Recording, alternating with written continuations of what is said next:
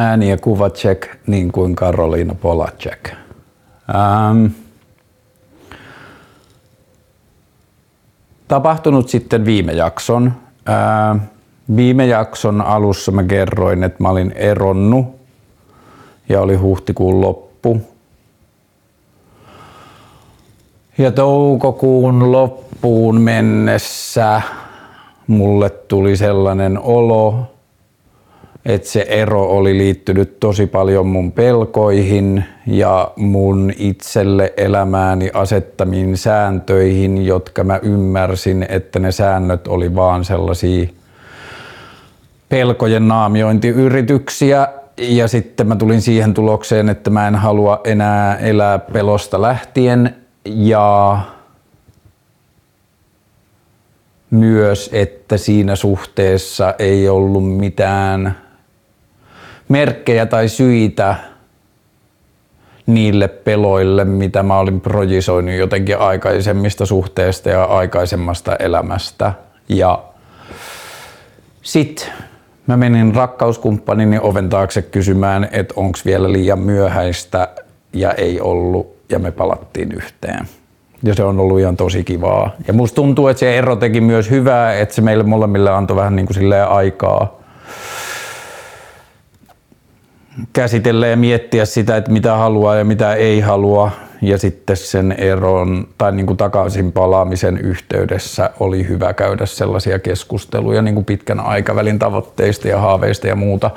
Ja sitten jos mä ajattelen omasta näkökulmasta, niin suurin ero aikaan ja jälkeen, aikaan ennen ja jälkeen sen eron, niin mua ei pelota tulevaisuus enää siinä parisuhteessa, että sit aikaisemmin mä en ikinä oikein uskaltanut puhua mistään kaukana olevista asioista tai muuta, että mulla oli vaan semmoinen, että otetaan nyt vaan päivä kerrallaan eikä suunnitella mitään tulevaisuutta, koska se tulevaisuus pelottaa, niin nyt se ei ole enää pelottanut ja sit on tullut armollisuutta sekä itseä että parisuhdetta ehkä, että toista kohtaan ja semmoista niin kuin, ehkä enemmän keskeneräisyyden ymmärtämistä. Mutta joo, se on ollut iso. Sitten ää, kesäloma mä sain tehtyä sillä tavalla fiksusti tai mulla oli vaan parempi tilanne, mitkä ikinä ne syytkään oli, syyt olikaan mutta siinä duunissa, mitä mä teen yritykseni kautta tai aika monessa niin kuin luovan alan teollisuuden alueella tapahtuvissa asioissa, niin kesäkuu, kesällä ei tapahdu mitään. Et toukokuussa aletaan valmistautumaan kesälomiin ja maailma pitää saada valmiiksi juhannukseksi, niin silloin ei enää aloiteta mitään uusia asioita. Sitten vietetään kesälomat heinäkuun koko Suomi on kiinni ja sitten elokuussa palataan hitaasti töihin ja käynnistellään koneita ja niin edelleen, niin sitten menee pitkälle elo jopa syyskuuhun ennen kuin ollaan taas valmiita aloittamaan mitään. Niin sitten se on aikaisempina vuosina ollut tosi kuumottavaa aikaa, koska ei ole voinut tehdä mitään, eikä ole myöskään voinut tienata mitään, niin sitten mä tein tänä vuonna sillä tavalla, että mä säästin keväällä rahat ja maksoin kesä, heinä, elokuun kaikki kiinteät kulut ja sitten mä sain vielä elokuussa vähän veropalautuksia ja mä sain maksettua vielä syyskuun, niin nyt mulla on vähän epäselvä syksyn työkuviot. Mulla on ollut nyt useamman vuoden kaksi kiinteää asiakasta, joista mä oon saanut perustoimeentulon ja sitten koska ne molemmat toimii rakennusalalla ja rakennusala kun on mitä on tällä hetkellä, niin ajat on vaikeat ja musta tuntuu, että mä oon vähän myös tehnyt itseäni tarpeettomaksi niissä firmoissa niin ne työt joko loppuu tai vähenee merkittävästi, niin sitten vaikka se vähän kuumottaakin, niin silti mä oon osittain myös aika hyvillään, että mä oon pakotettu nyt keksimään uusia asioita. Ja nyt tässä elokuun aikana jo mulla on ollut jotain tapaamisia ja sitten lisäksi mä oon uskaltanut laittaa sähköpostia firmoihin tai puh- soitella firmoihin, jota mä en ole tehnyt pitkää aikaa. Niin on vähän semmoinen toiveikas olo, että ehkä tää tästä. Ja sitten mulla on nyt syyskuun loppuun asti aikaa kerätä lokakuun toimeentuloon tarvittavat rahat, niin ei ole vielä myöskään semmoista paniikkia, mutta joutuu vähän myös keskittymään siihen, ettei päästä itseään semmoiseen paniikkiin, että nyt vaan niin kuin silleen yrittää tehdä. Sitten kesällä oli aika silleen tosi rento eikä hirveän aktiivinen kesä, mutta kesän aikana mä pääsin telttaileen, mökkeileen ja purjehtiin, jotka varmaan kaikki on silleen hyvän kesän kokonaisuuteen lisääviä, li, li, lisäytyviä asioita. Sitten mä oon pyöräillyt ympäri kaupunkia paljon, lukenut aika paljon kirjoja. Ää, alkukesästä, ihan kesäkuun alussa, mä olin mun tyttären kanssa viikon Lontoossa ja me asuttiin mun ystävän semmoisessa kanaaliveneessä. Se oli ihan super. Se oli niinku, sellaiset kanaliveneet on sellaisia, että niitä on aina suurkaupungeissa katsonut, vau, että joku asuu tollasessa ja onpa siisti lifestyle, niin sit mun Lontoossa asuva kaveri keväällä luopui sen asunnosta ja osti sellaisen kanaliveneen ja nyt se asuu ympäri vuoden kanaliveneessä ja sit sillä oli joku työmatka, niin sitten me mentiin Lilian kanssa sinne kukkien kastelijaksi ja veneenhoitajaksi. Ja oli tosi kivaa ja käytiin vaan pyörimään Lontoossa. Ja hmm, muuten mä oon ollut aika paljon täällä niin kuin pääkaupunkiseudulla tai Uudellamaalla. Ja viikonloppuna oli Flowssa. Oli kivaa. Mä huomasin siellä, että mulla oli vähän semmoinen skidisti ulkopuolinen ja tarkkaileva olo. Ja sitten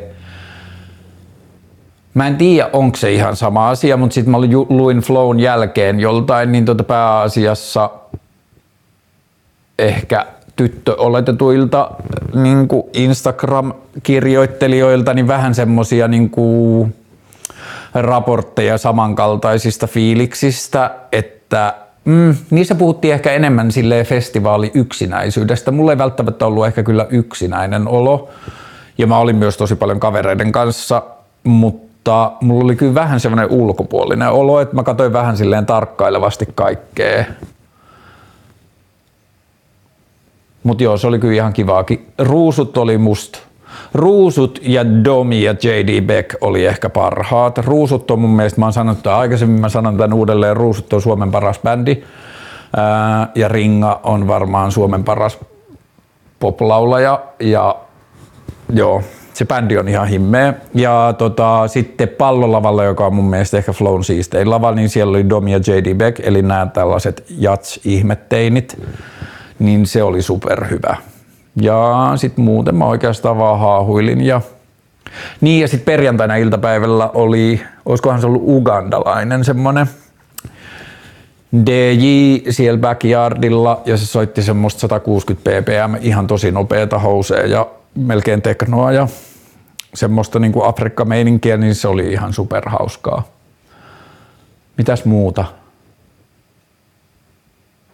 On laittanut kotiin orkidea, eli roskisorkidea, eli roskiksesta pelastettu, teki taas lisää kukkia. Mä oon pelastanut sen roskiksesta varmaan neljä vuotta, viisi vuotta sitten, ja sitten se on välillä vaan vuoden hiljaa, että se ei tee mitään, mutta yhtäkkiä se rupesi puskeen taas vartta.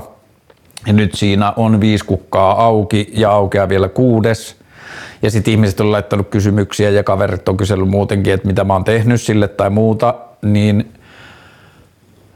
antaa sille tilaa, seuraa ja kosteutta silloin tällöin. Vähän niin kuin parisuhde, mutta joo, mä en ole kyllä oikein hirveästi tehnyt mitään. Mä oon vaan ajatellut sitä rakastavasti ja sit se aina palkitsee mua välillä noilla kukilla, ne on ihan himmeet.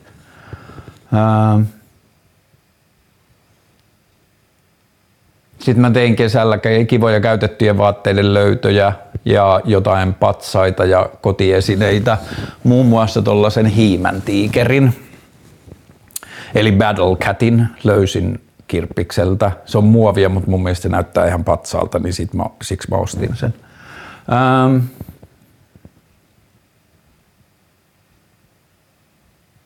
Mm, parisuhteisiin liittyen. Ähm, Mä sanon tämän vaan ääneen, koska musta tuntuu, että tästä olisi mulle ollut elämässä paljon apua ja sitten mulla on ollut paljon ystäväpariskuntia, joista mä koen, että joille tästä olisi ollut paljon apua, niin mä ajattelen, että tämän voi ehkä kuulla joku, jolla tästä voisi olla paljon apua. Äh, on sellainen laajempi äh, käsitys kuin äh, suhdetyypit tai parisuhdetyypit ja siinä on niin kuin olisinko mä nähnyt jonkun semmoisen piirroksen tai kaavion, että niitä olisi yli viisi tai kuusi, mutta mä oon tutustunut niistä vaan kahteen. On semmoinen kuin anxious attachment type ja sitten on avoidant attachment type. Ja ähm, kärjestettynä anxious attachment type hakee hyväksyntää ja validaatiota ja rakkauden jatkuvuuden ja kestävyyden todistusta niin kuin huomiolla ja läheisyydellä ja seksillä ja tietyllä tavalla halutuksi tulemisella ja avoidant attachment type ää, kokee usein parisuhteessa tulevan semmoisen niin huomion kerjäämisen tai läheisyyden halun tai muun, niin se saattaa kokea sen silleen ahdistavana tai vaatimuksena. Ja avoidant attachment type yleisesti tarvii enemmän omaa tilaa ja omaa rauhaa ja sitten se myös ehkä esimerkiksi läheisyydessä ja hellyydessä ja vaikka seksuaalisuudessa niin se tarvii enemmän semmoisen ilmapiirin, jossa se voi itse herätä siihen haluunsa ja tarpeeseensa, että sille niin kuin tietyllä tavalla vetäminen laittaa jarrut päälle. Ja mitä helposti tapahtuu parisuhteissa on se, että nämä avoidant ja anxious attachment type rupeaa ruokkimaan toisiaan sillä tavalla, että anxious attachment type hakee sitä huomiota ja avoidant attachment type kokee, että siltä halutaan jotain ja sitten se ää, menee panikkiin ja vetäytyy ja sitten se anxious attachment type kokee, että se toinen hylkää eikä niin kuin halua osoittaa sitä hyväksyntää tai validaatiota tai rakkautta, niin sitten se kerjää sitä enemmän ja vaativammin. Ja ää, me keksittiin tällainen nimet, että suomeksi ne voisi olla kissa ja koira. Että se koira on se ää, anxious attachment type ja kissa on avoidant attachment type.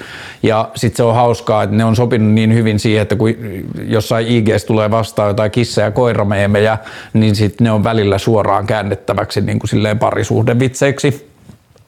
Mutta joka tapauksessa kissa-ihmiset haluaa omaa tilaa ja tulee lähelle silloin kun haluaa ja koira läähättää huomiota niin kuin about jatkuvasti. Niin sitten nämä kissa- ja koira-ihmiset rupeaa ruokkimaan niitä toistensa puoliaan ja sitten siitä tulee helposti kierre ja mä ajattelen, että moni parisuhde, mitä mä oon kokenut itse tai nähnyt vierestä, olisi, ei välttämättä pelastunut, mutta voinut paremmin ja ymmärtäväisemmin sitä kautta, että olisi ymmärretty nämä erilaiset niin kuin parisuhdetyypit ja niiden vaikutukset toisiinsa. Ja sitten mulla on vähän semmoinen teoria, että kun parisuhteeseen, jos siihen tulee kaksi ihmistä, joista toinen on vähän enemmän kissa ja toinen on vähän enemmän koira, niin sitten ne ajan myötä ajaa niin kuin tietyllä tavalla karikaty- niin kuin toisensa karikatyyriversioiksi näistä parisuhdemalleista – sitten mä oon vähän katsellut YouTubesta jotain psykologeja ja parisuhdeterapeutteja, kun ne on puhunut tästä asiasta, niin sit niissä sanotaan usein, että niissä myös tosi usein selitetään, mistä nämä johtuu, ja sitten mulla menee monesti vähän defenssit päälle, koska niissä mun mielestä tehdään vähän liian laajoja olettamuksia usein, mutta sitten niissä sanotaan myös, että nämä parisuhdetyypit hakeutuu toistensa seuraan. Ja siinä se psykologia esitetään niin, että ihmisillä on jonkinlainen käsitys itsestään parisuhdetyyppinä. Ja sitten se tietyllä tavalla haluaa vahvistaa, että joo mä oon tällainen ja nämä on mun flaws ja niin edelleen. Ja sitten se etsii semmoisen niin kumppanin, joka vahvistaa niitä piirteitä itsessään, mutta sitten kun toisaalla ja niin kuin tästä on myös niin kuin oma- ja lähipiirikokemuksia, että toisaalla sanotaan, että varsinkin se kissa parisuhdemalli, eli tämä avoidant, niin se laukeaa monesti vasta niin kuin tietyn honeymoonin jälkeen. Niin sen takia mä vähän epäilen sitä teoriaa, että ne ihmiset vois hakea toisiaan, koska silloin kun se rakastuminen ja ihastuminen ja semmoinen endorfiini, serotoniini, oksitosiinipyörre alkaa, niin miten, että jos se, että siinä mun mielestä tuntuu, että ne parisuudetyypit voi näyttäytyä tosi samankaltaisena, kun molemmat on siinä pyörteessä. Ja sitten kun se honeymoon loppuu, niin jos se niin kuin tällä tavalla avoidant malli laukeaa vasta sitten, niin mä en usko siihen teoriaan oikein, että ne ihmiset hakis toisiaan, koska mä en tiedä, miten ne voisi olla tunnistettavissa ennen kuin ne sitten niille niin kuin sitten löytyy tilaa, kun se parisuhteen semmoinen niin kuin isoin kaasupalo rauhoittuu. Mutta joo, tämä on sellainen asia, josta mä vaan haluan vinkkaa, että jos löydät itsesi parisuhteesta, jossa iltaisin nukkumaan mennessä jännität, että tuleekohan toi toinen taas lähelle ja hiplaamaan ja kerjäämään seksiä ja nukkumaan menoa kuumottaa, tai illalla ennen nukkumaan menoa mietit, että mitenköhän mä toimisin ja mitä musiikkia mä soittaisin ja miten mä käyttäytyisin, että mä en laittaisi tota toista siihen tilaan, että se ei haluakaan mua. Että mä haluaisin nyt seksiä, mutta mä en halua sanoa sitä, tai mä en uskalla sanoa sitä ääneen, koska se saattaa tappaa sen toisen viban, niin nyt mun pitää tehdä oikeat muuvit, että mä pääsen lähelle, bla bla bla. Niin jos löydät itsesi tällaisesta parisuhteesta, niin tutustu, tutustu avoidant ja anxious attachment typeihin ja puhu niistä parisuhteissa. Mä uskon, että parisuhteet, jotka tiedostaa nämä lähtökohdat, ja puhuu niistä keskenään, voi oppia myös kommunikoimaan sitä mikrokommunikaatiota paremmin arjessa ja sitten mä uskon, että sellaisilla suhteilla on paljon sellaisilla keskustelevilla, niin kuin yleisestikin keskustelevilla suhteilla on huomattavasti paremmat mahdollisuudet ja todennäköisyydet tuottaa onnellista elämää ja parisuhdetta. Ja päätetäänkö, päätet, päätettäneen tämä niin kuin alkuosuus, vaan yleistiivistykseen puhutaan enemmän. Fresh.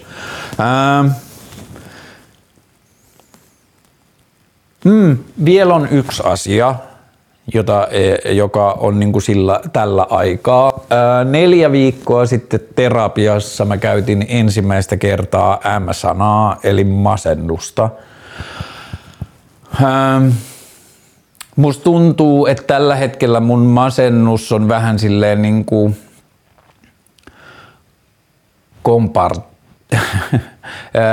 compartmentalized, ei kun mitenköhän, tota, siis, niin kuin siis, että se on, mun masennus on rajoittunut tietyllä tavalla yhteen osa-alueeseen elämässä ja mä en osaisi sanoa, että mä oon niin kuin yleismielessä masentunut sen takia, että masennukseen liittyy niin kuin, tulevaisuusahdistus tai tulevaisuustoivottomuus ja sellainen. Ja mä kyllä edelleen koen, että mä elän hyvää elämää ja mulla on myös verrattain ainakin vaiheittain verrattain positiivinen ja innostunut tulevaisuuskuva, mutta mutta se missä se mun masennus, mihin mä oon havahtunut, että missä mä luultavasti oon vähän masentunut tai koen semmoista niin masentuneisuutta, on semmoinen näköalattomuus, joka liittyy työasioihin ja paikkaan maailmassa, josta mä oon puhunut paljon vlogeissa vuosien varrella, mutta mä oon vaan tajunnut, että se on niin kuin kroonistunut semmoinen tunne siitä, että mulla ei oikein ole paikkaa maailmassa, että liike-elämä ja semmoinen niin kuin tietyllä tavalla aika kovasti rahaan keskittynyt maailma ei saa innostumaan mua itsestään ja sitten yhteiskunnallinen todellisuus tai poliittinen todellisuus, niin se ei ole kovin helppo mulle siksi, että mä en ole oikein kiinnostunut niistä niin kuin politiikan nykyisistä toimintatavoista, vaan lähinnä sen uudistamisesta tai siihen uusien keskustelualoitusten tuomisesta. En mä ajattele varsinaisesti, että mä voisin tai haluaisin – kyllä mä varmaan haluaisin, mutta mä en pidä sitä sillä tavalla mahdollisena tai todennäköisenä mennä ja uudistaa poliittista järjestelmää, mutta mä tiedän vaan selkeäksi sen, että poliittiselle järjestelmälle ei tapahdu yhtään mitään, jos ei sen uudistamisen tarpeesta puhuta tai jos ei sen ongelmista puhuta tai jos ei sen tietyllä tavalla käytänteitä kritisoida. Niin sitten kun vaalit taas osoitti keväällä, että kuinka hankalaa se mulle on, ja sitten kun on ollut työelämään liittyen semmoista niin kuin näköalattomuutta, niin sit siitä on seurannut semmoinen niin tietynlainen masennuksen alho, jossa niin kuin maailma näyttäytyy vähän semmoisessa sumussa, eikä ole oikein se, niin kuin, mä en ole innostunut mistään pitkään aikaan niin kuin silleen tekemään, että mä en ole löytänyt asioita, joista mä innostuisin, että hei, tätä on siisti tehdä ja tämä on merkityksellistä ja niin edelleen. Ja mä luulen, että tämä masennuskokonaisuusasia on näkynyt myös viimeisen vuoden aikana siinä, miten vähän mä oon tehnyt keskusteluohjelmaan haastatteluja, varmaan osittain tähän niin kuin kesätaukoon Mä ajattelen, että tämä kesätauko on ollut melkein enemmän vaalitauko kuin kesäloma, että mä olin jotenkin vaalien jälkeen niin vitun loppu, että ne oli ihan poikkeuksellisen raskaat nyt tällä kertaa. Niin sit musta tuntuu, että mä en vaan halua ajatella mitään semmoista niinku tietyllä tavalla ulospäin antamista tai esillä olemista. Mä kävin kesällä yhdessä podcastissa vieraana, se on semmoinen kuin puheen aihe. Ja mä olin siellä semmoisen niinku, semmoinen Liina Isto-niminen tyttö, joka on silleen perussuomalainen ja kutsuu itseään kansallismieliseksi ja konservatiiviksi ja ehkä jopa etnonationalistiksi, niin se on mun mielestä ihan hyvä keskustelu. Se löytyy puheen aihe YouTube- ja Spotify-kanavalta, mutta muuta mä en ole oikein tehnyt. Ja tämä keskusteluohjelma, mä ajattelen tätä sille 40 vuoden aikajänteellä, niin se, että jos jonain vuonna ei tule kolmeen vuoteen jaksoja, niin ei kolmeen kuukauteen jaksoja, niin sillä ei ole mulle sille merkitystä, että kun tämä ei ole niin kuin silleen, tämän pyrkimys ei ole olla mun pyrkimys ei ole olla tubettaja tai mun pyrkimys ei ole saada tästä keskusteluohjelmasta toimeentuloa, niin mulla ei ole mitään painetta semmoiseen niin kuin jatkumoon tai panikkia mistään silleen kuulijoiden menettämisestä tai jostain, että tämä on mulle asia, joka on merkityksellinen ja sitten mä teen tätä, kun tuntuu hyvältä. Ja sitten viime kuukausina ei ole ollut semmoista intoa ja varmaan joo ne haastatteluasiat on liittynyt vähän siihen niin kuin samaan masennusalhoon, että – jos ei näe järkeä missään, niin sit miksi edes edistäisi mitään asioita. Että kun mä koen, että haastattelemalla mä aina pyrin melkein niin edistämään jotain asiaa tai keskustelua tai ymmärrystä tai näkökulmia. Ja sitten kun on ollut semmoista niin näköalattomuutta, niin sitten ei ole niin innostunut oikein mistään. Mutta joo, haluan vielä vaan sanoa sen, että monet masennuksen piirteet tai määritelmät ei täyty mun kohdalla – mä edelleen koen ja on oikeastaan koko ajan kokenut, että mun elämä on ihan hyvää ja mulla on ollut elämän iloa ja mulla on ollut hyviä hetkiä, mulla on ollut rakkaita ihmisiä ja niin edelleen. Mutta että joku osa musta on vähän niin kuin semmoisen kivikuoren alla ja sitten se on välillä aika tosi ahistavaa.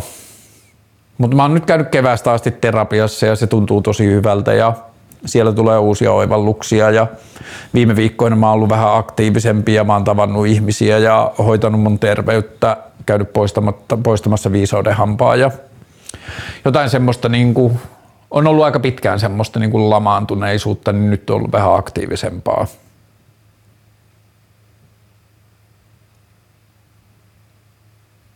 Joo, siinä ehkä tärkeimmät. Jos tulee jotain mieltä, mieleen muuta, niin sitten palaan niihin, mutta nyt rupean käymään läpi kysymyksiä, joita oli tullut kivasti. Mm, mä tein tälleen hassusti, että mä tein kaksi kysymyslaatikkoa vitsi vitsiläinen, niin sitten pitää katsoa nämä molemmat. Mä oon vastannut tähän ehkä kymmenen kertaa tai no ehkä mä oon vastannut neljä, viisi kertaa tai neljä kertaa vlogeissa ja 15 kertaa DMssä, mutta mä vastaan vielä kerran, sit mä enää vastaa. Miksi IBE-jakso on poistettu? IBE-jakso on poistettu, koska IBE itse on pyytänyt multa sitä ehkä kaksi vuotta sitten, kaksi ja puoli vuotta sitten, mitä lie. Se vaan sanoi jotain, että että se haastattelu ei tunnu enää omalta tai jotain sellaista, niin se on siksi poistettu. Öö, ja sitten on vähän myös Iben kanssa juteltu, että tehtäisiin jakso, mutta koska mun jaksokyvykkyys on ollut vähän alentunut, niin en lupaa mitään, mutta on mahdollista. Katsotaan, jos tehtäisiin uusi jossain vaiheessa. Mm.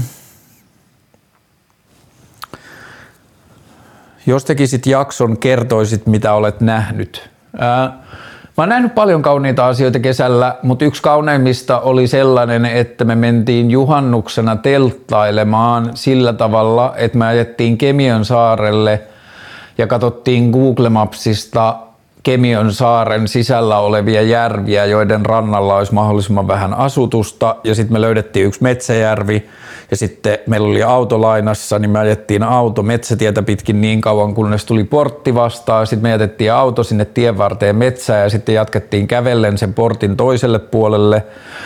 Ja käveltiin metsän läpi semmoiselle pienelle järvelle, johon me perustettiin teltta ja leiri ja riippukeinu ja niin edelleen. Ja sitten me oltiin kaksi vuorokautta siinä järven rannalla, nolla ihmiskontaktia.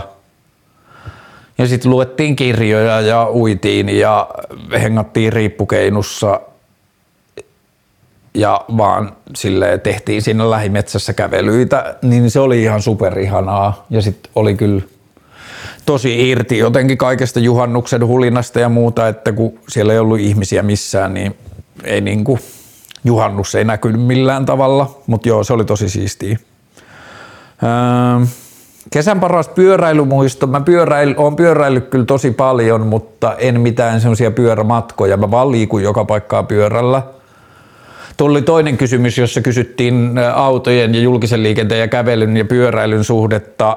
Öö, kaupunkisuunnitteluun ja sitten niin kuin verrattiin jotain Amsterdamia ja Kööpenhaminaa ja Helsinkiä, niin tänä kesänä on kyllä vahvistunut se, että pyörä on ylivoimaisesti nopein ja paras kaupunkikulkuneuvo että jos mä lähden vierekkäiseltä pysäk- tai niin kuin mä lähden tästä kotoa ja vierekkäiseltä pysäkiltä lähtee raitiovaunu kaupunkiin samaan aikaan, niin mä oon niin kuin about poikkeuksettomaan aikaisemmin kaupungilla, plus mun ei ole tarvinnut venata sitä sporaa siinä pysäkillä, mun ei ole tarvinnut siirtyä siihen pysäkille ja muuta.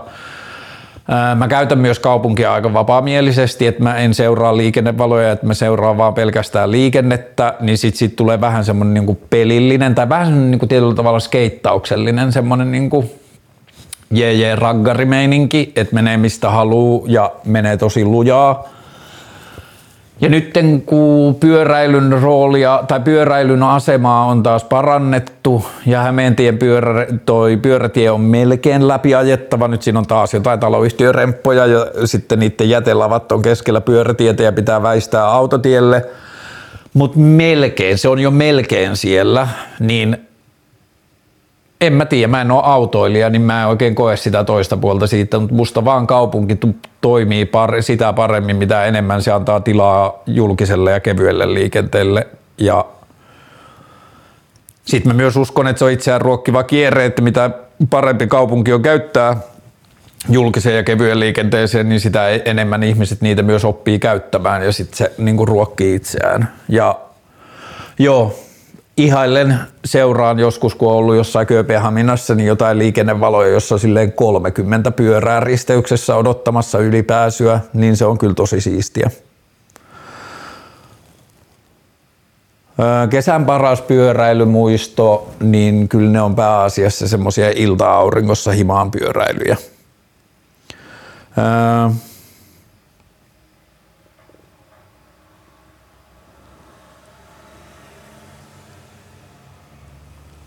Kesän ihanimmat hetket.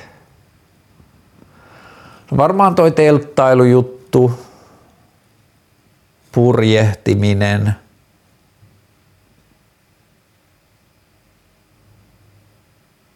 Ha. Ehkä ne ihanimmat hetket ei ole ollut mitään semmoisia kovin helposti jotenkin kuvailtavia tai kuvattavia, että ne on ollut vain jotain semmoisia hiljaisia kivoja hetkiä tai semmoisia niin rauhallisia hetkiä jossain kauniissa paikassa. Öö, mitä aiot? Helvetin hyvä kysymys. Tota, mä aion löytää itselleni toimeentulon turvaavaa tekemistä. Mä oon nyt kaksi firmaa tähän mennessä. Mulla on niin ollut siis työssä se onnellinen – tilanne, että mä en ole viiteen vuoteen myynyt mitään, että kaikki duunit, mitä mulle on tullut, on tullut niin, että joku on soittanut mulle ja halunnut tehdä mun kanssa töitä, joka on tosi onnekasta, mutta sitten sen niin kuin tietyllä tavalla taakka on se, että jos yhtäkkiä puhelin ei soikkaan, niin kaikki ne työkalut, joilla hankitaan uusia, työ, niin kuin työ, uusia töitä, niin ne on vähän tylsistyneet, niin mä joudun vähän niin kuin opettelemaan myymisen uudelleen – ja se on tosi kuumottavaa. Ja sitten mä huomaan, että se on ollut myös yksi semmoinen niin pelko ja sääntö ja semmoinen angstiasia, että mun suhde työelämään on mennyt viime vuosina tosi mustavalkoiseksi. Että on vaan järkeviä asioita, jotka on sille vitun vaikeita, jotain demokratian uudistamisia tai jotain internetin mullistavia, jotain jakamista alustoja ja sitten on niin kuin järjettömiä duuneja, niin kuin jotain vaurastumiseen ja mainostoimistoihin ja mm, niin kuin johonkin LinkedIniin ja uraan liittyviä asioita. Niistä mä oon ollut tosi jotenkin mustavalkoinen ja vihanen se asian kanssa. Nyt mä oon ehkä vähän löytänyt sitä harmaan sävyjä, että, aa, että onhan täällä firmoja, joita niin kuin mahdollisesti kiinnostaa samat asiat tai on firmoja, jotka on kyllästynyt mainostoimistoihin tai on tuotantoyhtiöitä, jotka on kiinnostunut mainostoimistoihin ja niin edelleen. Niin nyt mä aion löytää itselleni töitä tehtäväksi ja mä oon ollut tähän mennessä yhteydessä kahteen isompaan yritykseen, jotka mä ajatellut, että ne vois sopia niin kuin mun osaamiseen. Ja toinen ei ole vastannut ja toinen sanoi, että haa kiva kun olit yhteydessä, ei just nyt. Sitten mä ollut yhteydessä johonkin tuotantoyhtiöihin, mä oon käynyt tapaamassa yhtä, se meni ihan hyvin ja sitten mä oon tavannut mun vähän silleen niin kuin samassa asemassa olevia tai samassa tilanteessa olevia itseänsä työllistäviä ja niin kuin yritetty vaan keksiä niin kuin yhteisiä projekteja, yhteisiä asiakkaita tai jotain. Niin sitä mä aion, ää, sitten mä aion pitää parempaa huolta itsestäni. Mä en ole liikkunut varmaan johonkin vuoteen. Mä aloitin kesällä polttaa röökiä. Mä aion lopettaa sen röökin polton tässä jossain vaiheessa, sit kun se tuntuu oikealta. Ää,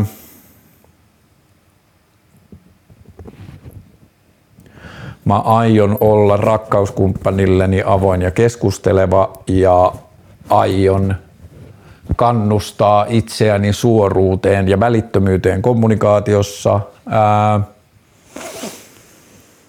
hmm, mitä muuta mä aion? Aikoa on niinku aie. Ää,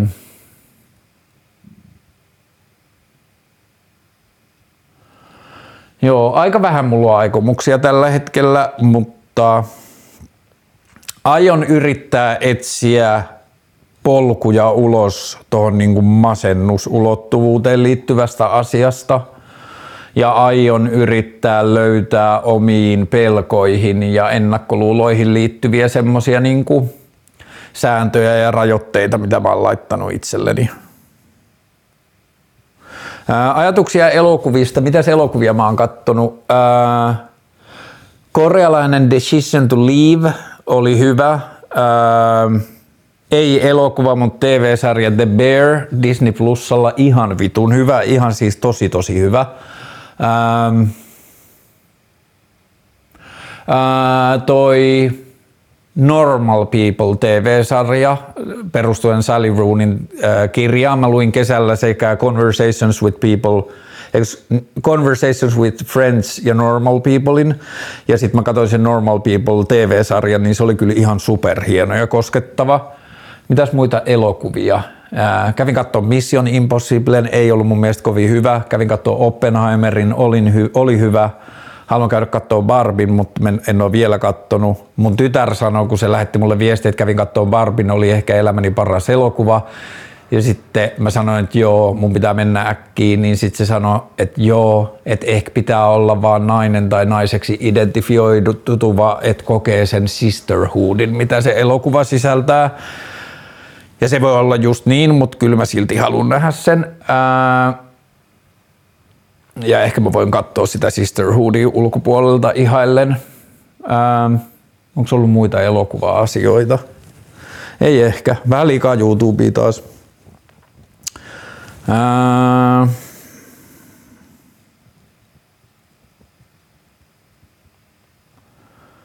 Pisatulokset laskee, rikollisuus kasvaa, jengi lihoaa, ajatuksia nuorisosta kautta tulevista sukupolvista – hyvä, että tuohon tuli noin paljon noit pino on, niin mun ei tarvi yrittää ymmärtää tai vastata niihin mihinkään erikseen. Musta tuntuu, että kaikkiin noihin liittyy semmoista ihmisille kasvavaa niin osattomuuden tunnetta ja vähän niin kuin tota, tietyllä tavalla samaa, mistä masennuksesta mä puhun omalla kohdalla, niin mä ajattelen, että se on niin kuin vähän kroonistumassa tietyllä tavalla nuoriin.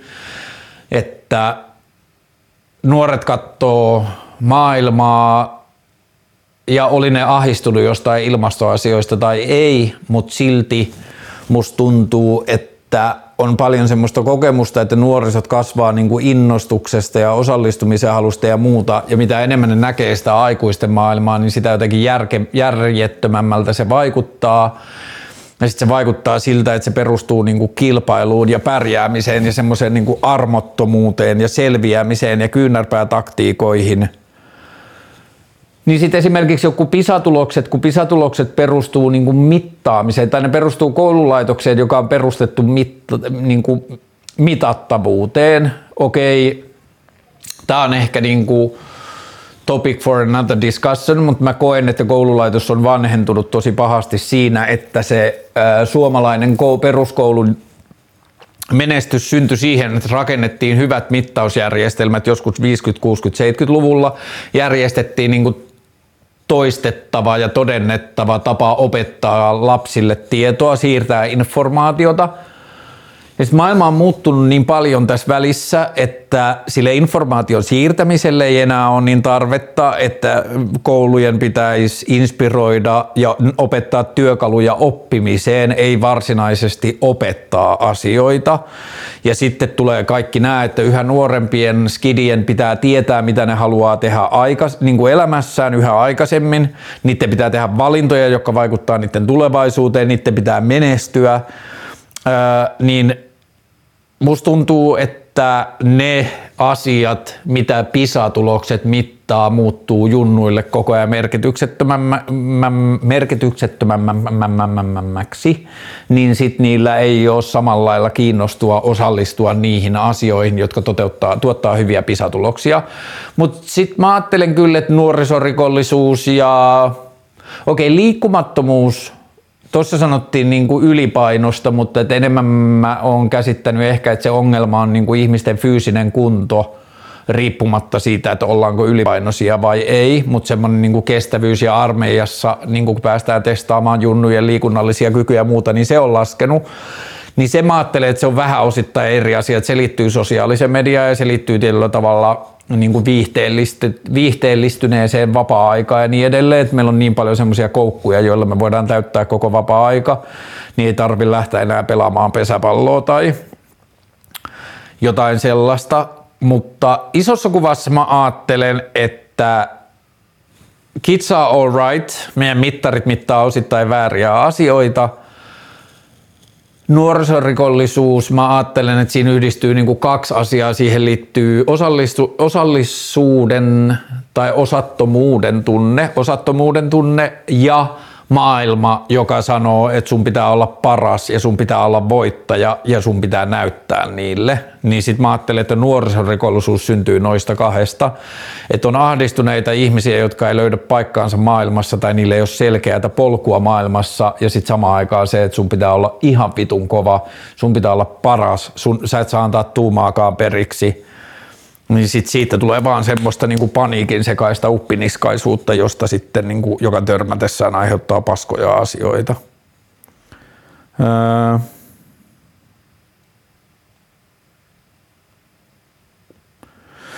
Mielipiteesi reivikaut... reivi... mielipiteesi päihdekulttuuriin reiviskenessä tai musaskenessä tai bailuskenessä. Öö.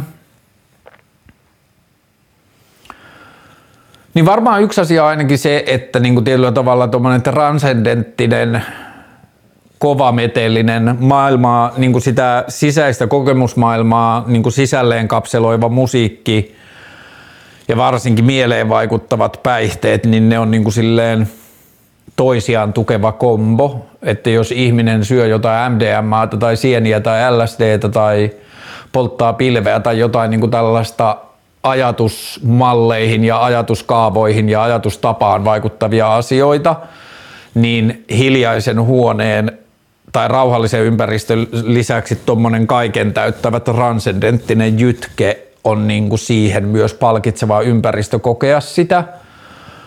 Ähm, ja sitten lisäksi on tämä niin kuin tietyllä tavalla se semmoinen,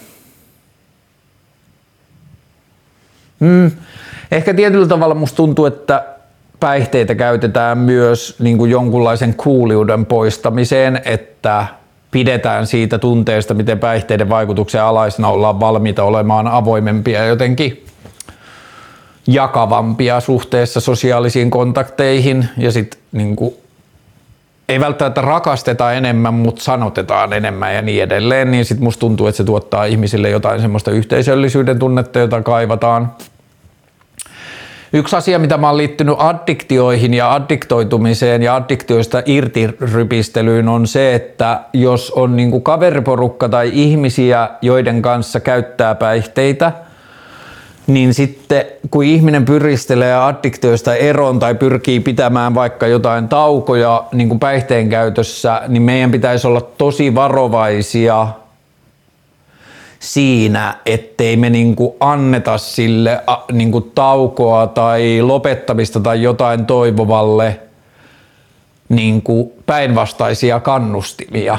Että jos ihminen sanoo, että, äh, että – Ehkä mä en tänä viikonloppuna lähde vetään, että tämä kesä on ollut vähän kyllä ehkä liikaa, että on ollut liikaa niin kuin semmoista jatkumaa, että mä pidän vähän taukoa, niin sitten se ja sitten jos se ihminen, joka pohtii sitä, on silleen, että mm, pitäisköhän mun, että olisi kyllä toisaalta kiva, mutta toisaalta mä oon kyllä liikaa, niin sitten mä ajattelen, että meidän pitäisi sosiaalisessa piireissä niin kuin rohkaista niitä asioita, joita ihmiset pohtii mielessään ääneen, että ehkä mun pitäisi pitää tauko, niin sitten mun mielestä meidän kannattaisi ehkä yrittää sanoa, että haa, että jos tuntuu siltä, niin ehkä sitä kannattaa seurata, tai että jos tuntuu siltä, niin ehkä se tulee jostain hyvästä paikasta, eikä aina olla sit niinku tarttumassa siihen, että jos se toinen epäröi sitä, että no joo, että että tänä viikonloppuna on kyllä aika hyviä bileitä ja sitten on vielä ne lauantai-aamun jatkot ja jotain, että mietin nyt vielä tyyppisesti, niin joo, ehkä mun pointti tässä vaan on, että kun se bailaaminen on niin vitun kivaa, niin sitten jos joku lähellä tai ympäristössä pohtii niin kuin sitä omaa suhdetta päihteisiin, niin kannustetaan siihen. kertoisit, missä Melohaastis. Melohaastis on vielä tekemättä, koska me sovittiin toukokuulle haastis. Ja sinä aamuna, kun meidän piti tehdä se, niin mulla nousi kuume ja flunssa. Ja sitten mä olin koko sen viikon puolikuntoisena ja sit jotenkin vaan kesä. Että se jäi sen jalkoihin. Mutta se on jo ennakoivasti sovittu keväällä ja yritetty tehäkin. Mutta se ei vaan vielä tapahtunut, niin toivotaan, että pian. Ää, Okei, täällä on tämmöinen kuin naapu.fi, eli naapufi, ja sitten toinen oli kysynyt ää, jostain muista, eli on syntynyt uusia jakamistalousalustoja, jotka liittyy naapuriapuun ja johonkin tämmöiseen niin kuin matalakynnyksisen työn niin kuin tarjoamiseen ja kohtaamiseen, niin mä en katsonut niitä kaikkia läpi, mutta mitä mä katoin, niin Joo, ne kaikki voi tietyltä hengeltään muistuttaa sitä diidiä, eli sitä mun ajatusta siitä kysynnän ja tarjonnan tietokannasta, mutta se pieni ero on se merkittävin ero, että nuo järjestelmät näytti edelleen olevan bisneksiä, että niissä otetaan rahaa välistä silloin, kun ää, tota, transaktio tapahtuu. Ja mun ajatus on se, että se on ilmainen kysynnän ja tarjonnan tietokanta, että sitten se rahoitetaan kahdella, että siinä on kaksi mahdollista tapaa rahoittaa se. Toinen on se, että ei oteta sen käytöstä tai liikkuvasta rahasta mitään, vaan ää, katetaan sen kehitys- ja ylläpitokustannukset sillä, että valjastetaan siitä sen ää, alustan käytöstä syntyvää anonyymiä dataa. Toisin sanoen ei koskaan laiteta mainoksia niille käyttäjille, että niiden käyttökokemusta ei koskaan häiritä, mutta otetaan siitä ohjelmasta anonyymiä dataa ulos ja myydään sitä yrityksille, että hei, että tällaiselle olisi kysyntää tai teidän tuote – selkeästi menee usein ohi, koska ihmiset hakee tällaista tuotetta, että tutkikaa, voisiko teillä olla tuo, teille, tuolla voi olla teille jotain tai muuta, että siitä syntyisi semmoinen niin konsultaatiobisnes, jolla se rahoitettaisiin.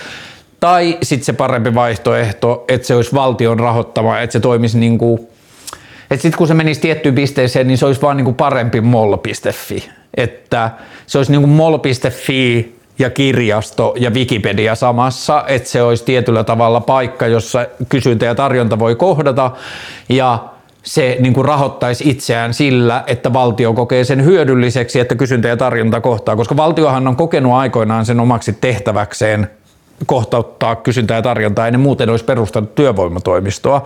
Mutta sitten kun valtio ei ole nyt viimeisen 30 vuoden aikana osallistunut internetin kehittämiseen, vaan on tehnyt asioita vaan, joita yritykset on tehnyt ja valjastanut niitä valtion käyttöön, ja yritykset haluaa pitää jakamistalouden bisnekset itsellään, niin jonkun hyvinvoivan ää, pohjoismaisen ää, IT-rakennusta ymmärtävän ää, sosiaalidemokraattisen var- valtion vink vink pitäisi mun mielestä rakentaa kysynnän ja tarjonnan tietokanta, joka veisi pois rahaa sieltä niin kuin tietyllä tavalla startup bro ympäristöstä tai jostain, että me maksetaan, Suomessa ajetaan Uberille ja maksetaan jollekin kalifornialais New Yorkilaisille pankkiiriliikkeille siitä rahaa, niin siinä ei mun mielestä mitään vitun järkeä. Mutta joo, tämmöiset naapu.fit ja muuta, niin on musta tosi hyvä, että tätä jakamistaloutta pirstaloidaan ja tehdään uusia asioita.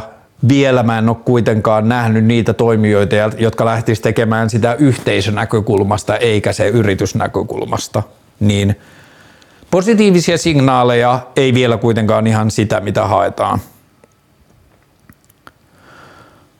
Uh, mitä mieltä Supreme Cherry ja Blessed videoista William Strobekista? Uh, Fat Bill eli William Strobek on New Yorkilainen jäbä, joka onnistui ensimmäisen kerran noin ehkä kymmenen vuotta sitten tuomaan niin kuin vuosikymmeniä pyörineeseen skeittivideokulttuuriin niin kuin uuden oman näköisen näkökulman ja se on ehkä parhaiten nähtävissä just noissa Supreme Cherry ja Blessed videoissa – ja mulle noin kaksi leffaa on, joo ne on skeittileffoja, mutta ne on myös mulle nuorisokulttuuridokumentteja ja kaupunkikulttuuridokumentteja. Se Strobegin kuvaustapa on sellainen, että se kuvaa, ymp- se niin kuin tuntuu vähän niin kuin siltä, että se vaan dokumentoi ympäristöä ja sitten siellä ympäristössä sattuu tapahtumaan sairas keittitemppu, jonka se sattuu saamaan nauhalle.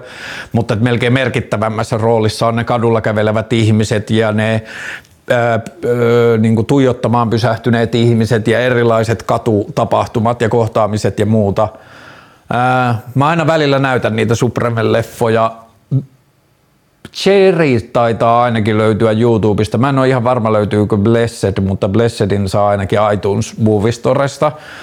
Niin mä näytän niitä usein mun ei-skeittaaville kavereille ja tosi monet kyllä innostuu ja saa niistä tosi paljon. Mut joo, on yksi ja parasta skeittivideokulttuuria, noin kaksi leffaa. Anna Kontula, meininki. Anna Kontula ilmoitti viime viikolla jo lehdistössä, että se lopettaa eduskunnan tämän, ää, näiden va- tämän eduskuntakauden jälkeen. Syynä about precis samat syyt kuin mitä vasemmiston eduskuntavaaliehdokas Karle Hurtig esitti kritiikissään niin vaaleissa, että demokratia alkaa mennä vaan koko ajan enemmän ja enemmän siihen kilpailuun ja lyhyisiin tavoitteisiin ja niin kuin poliittiseen menestykseen ja usko parlamentarismiin alkaa hiipumaan. Mä en lukenut niitä Anna Kontula juttuja kokonaan, mä luin otsikoja ja ingressiä ja sitten mua, mua niin kuin rupesi ahdistamaan niin paljon niiden tote, to, totuudellisuus, että en mä sitten edes lukenut niitä kokonaan. Anna Kontula siirtyy siihen niin kuin tietyllä tavalla siihen samaan jatkumoon, jossa on ollut aikoinaan RKP Karl Haglund ja vihreiden Touko Aaltonen ja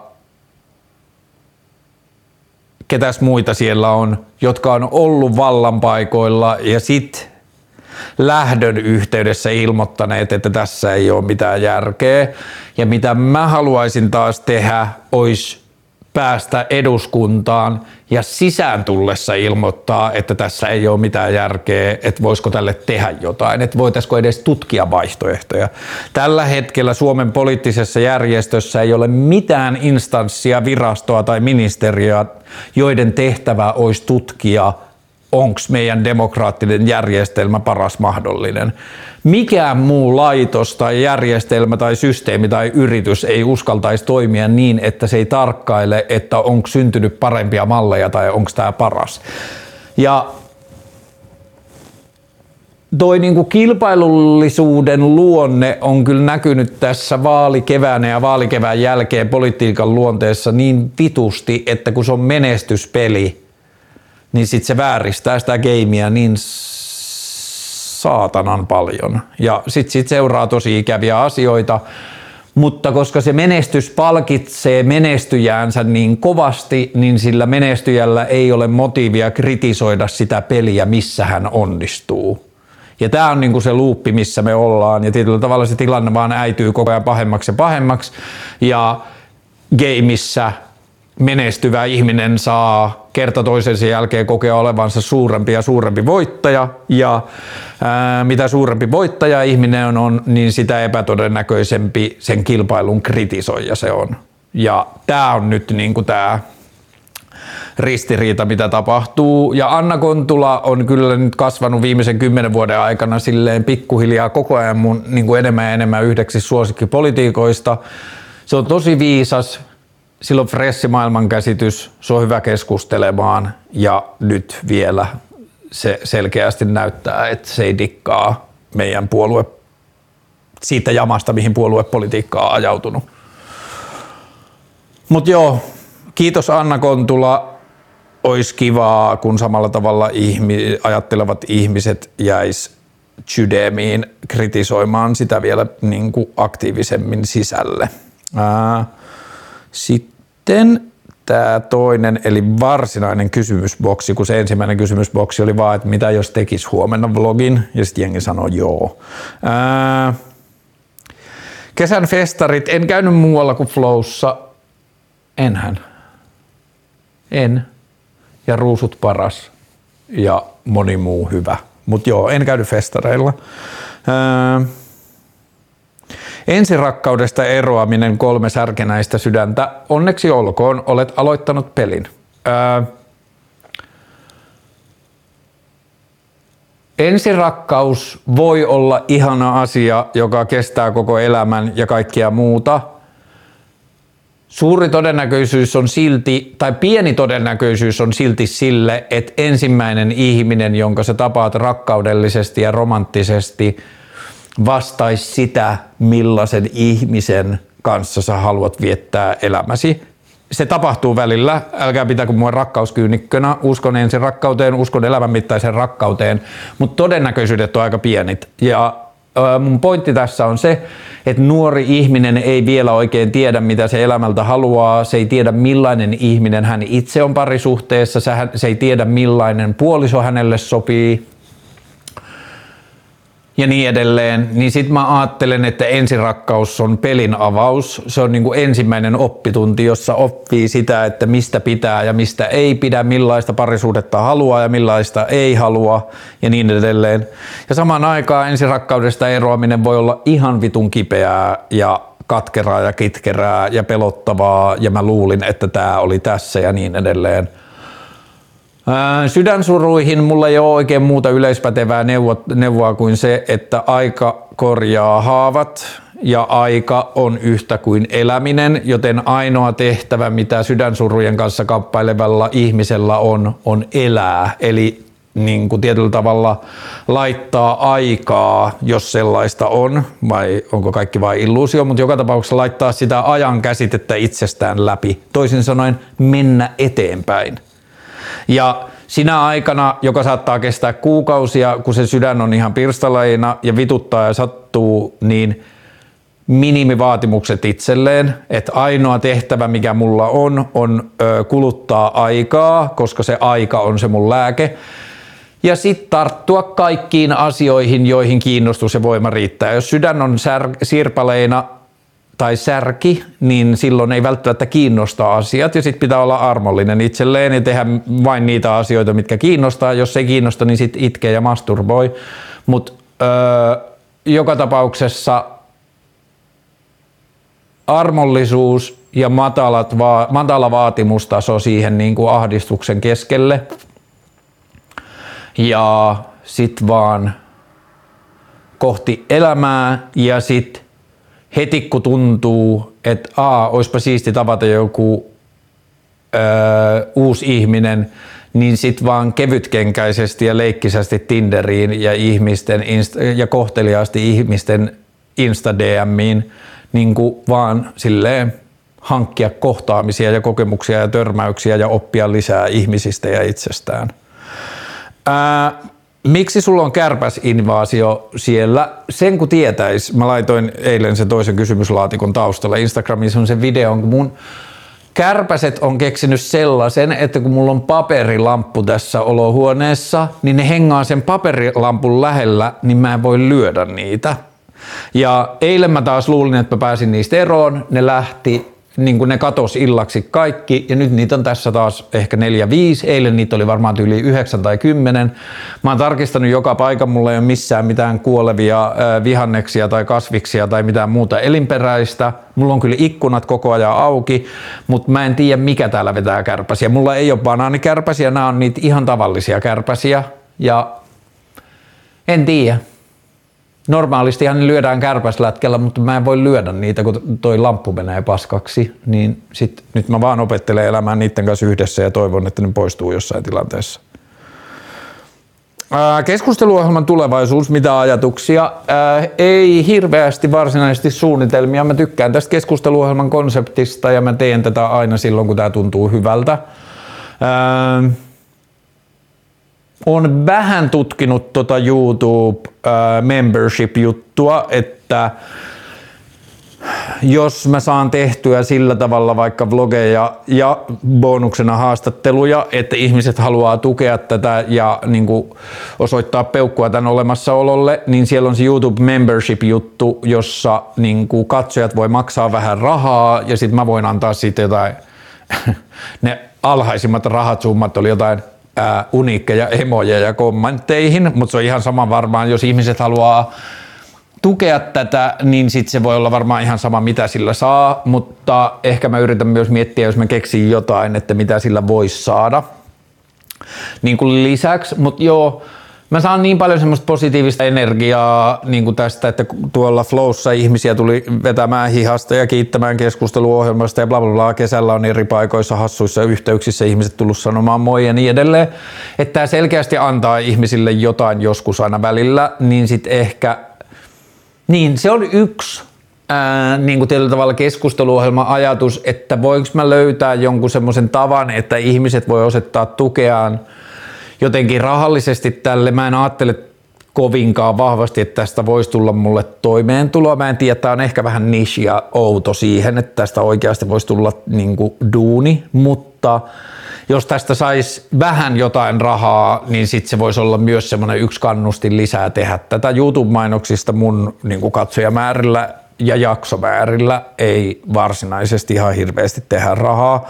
Ja sitten kaupallisiin yhteisötyöihin mulla on aika silleen tosi kriittinen suhde, että teen vain ja ainoastaan silloin, jos todella osuu kohilleen, niin mutta keskusteluohjelman tulevaisuus on ylläpi, niin kuin ta, tulevaisuussuunnitelma on ylläpitää sellaisia keskusteluja ja aiheita, joita mä en näe oikein muualle ja joita mä koen tärkeäksi, että yhteiskunnassa käytäisiin niin sitten mä yritän tehdä parhaani mukaan tätä ja toivon, että teen tätä vielä vuosikymmeniä.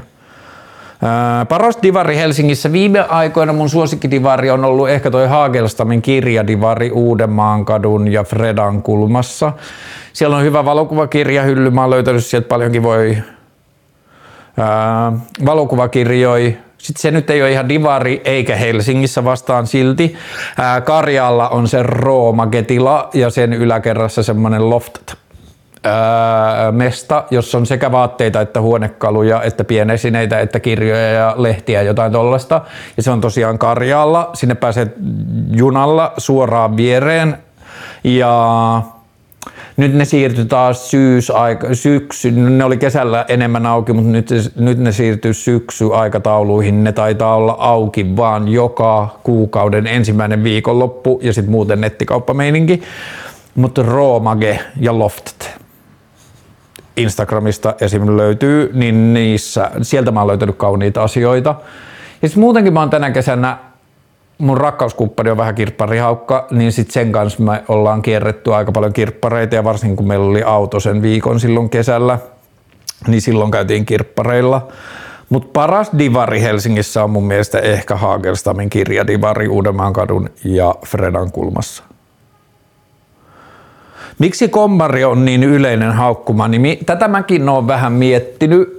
Öö, siinä puheenaiheohjelmassa, kun mä olin, niin sen YouTube-palsta on muuten, siellä on sähäkkä meininki, mutta siellä oli kommaria jonkun verran ja kommariin aina törmää silloin tällöin ja sitten Jenkeissä varsinkin se fucking kommunist-juttu on ihan niinku, se on jotenkin niin oudolla tavalla juurtunut, että mä en oikein edes niinku ymmärrä sitä. Öö, en mä tiedä, kommarista varmaan tuli tietyllä tavalla oikeistolaiselle ajattelulle semmoinen hyvä työkalu siihen, että kaiken demareista vasemmalle pystyi laittamaan kommariuden alle ja sitten kommareissa oli Stalin ja Siperian vankilat ja työleirit ja kolhoosit, niin sitten sit tuli niin herkullinen, niin ja uus, toi Pohjois-Korea ja Kuuba, niin siitä tuli niin herkullinen kakku tietyllä tavalla vasemmistolaisen ajattelun dissaamiseen, että siksi mä koen, että siitä ei ole niin kuin haluttu luopua. Ja sitten kommari on niin helppo, että kun golfklubilla sanoo vitun kommari, niin sitten kaikilla on helppo nauraa sille, että se oikeasti haluaa tänne jonkun Pohjois-Korean ja sitten ei tarvi niin kuin tietyllä tavalla tutustua siihen ajatteluun. Sen takia mä itse käytän tosi vähän tai vain silloin, kun se on jotenkin välttämätöntä, niin mä käytän sanoja kommunismi tai sosialismi. A, mä en ole hirveän opiskellut, mä en edes tiedä täysin mitä ne tarkoittaa. Mulle kommunismi ja sosialismi on pääasiassa synonyymiä sen kanssa, että mitä jos yhteiskunta tekisi enemmän, mitä jos me jaettaisiin enemmän kustannuksia, että mitä jos meidän ruokaa ei toimittaiskaan meille liikevoittoa tekevä kesko, vaan valtion logistiikka ja ruoan kohtaamispalvelu, että mä sanon, että mä haluan porkkanoita, niin sitten valtio on rakentanut sanotaan sosialistisen järjestelmän, jossa mä voin löytää A, porkkana viljelijän ja ilmastollisesti järkevimmän ja halvimman ja mulle käytännöllisimmän tavan kuljettaa ne porkkanat sieltä mulle. Se voi olla joku kaupan kaltainen tila, se voi olla joku auto, joka kiertää, mitä tahansa, tai se voi olla joku kaappi jossain, josta mä haen ne porkkanat. Mutta joka tapauksessa sosialismi ja kommunismi tarkoittaa mulle sitä, että hoidetaan perustarpeet ja henkiinjäämisvietin rauhoittamiseen tarvittavat asiat yhdessä, niin sitten meille jää paljon enemmän tilaa ja myös moraalista oikeutusta kaiken maailman niin kuin menestymiselle ja niin kuin rälläämiselle ja vaurastumiselle ja niin edelleen. Niin, joo, Kommari on varmaan yleinen haukkumanimi siksi, että sitä käyttämällä ei tarvi tarkistaa tai päivittää omia näkemyksiään. Näin mä sanon. Ää, paras statussymboli.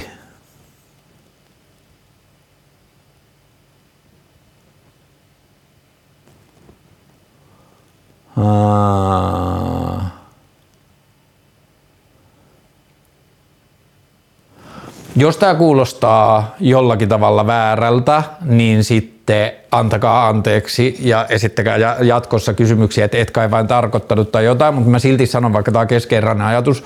Mun mielestä yksi tosi iso äh, statussymboli on äh, meikkaamattomuus tytöillä. Äh, mm, musta se niin kuin, signaloi jotain semmoista niin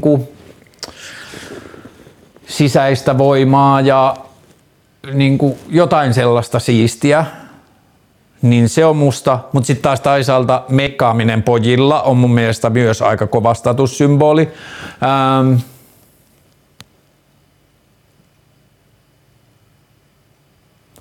vanhat ja korjatut vaatteet, niin kuin kauniisti korjatut vanhat vaatteet kertoo mun mielestä jotain ylevää ihmisestä. Äh, tai mä inspiroidun siitä, mutta sitten onko noin edes varsinaisesti statussymboleja, onko noin jotain identiteetin rakennuspalikoita, onko statussymboli jotenkin eri asia?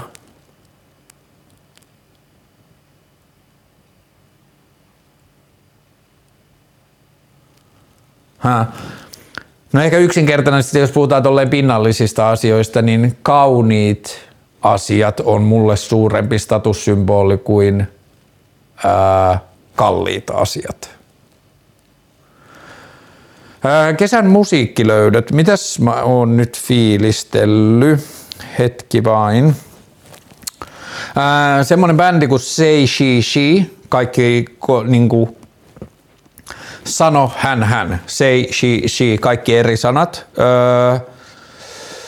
sitten ää, mä löysin, tai mun itse asiassa poika löysi ja kysyi, että voiko se ostaa, laitatko rahaa, niin ton Hm. Nyt mä unohdan niiden molempien nimet hetki. Ää...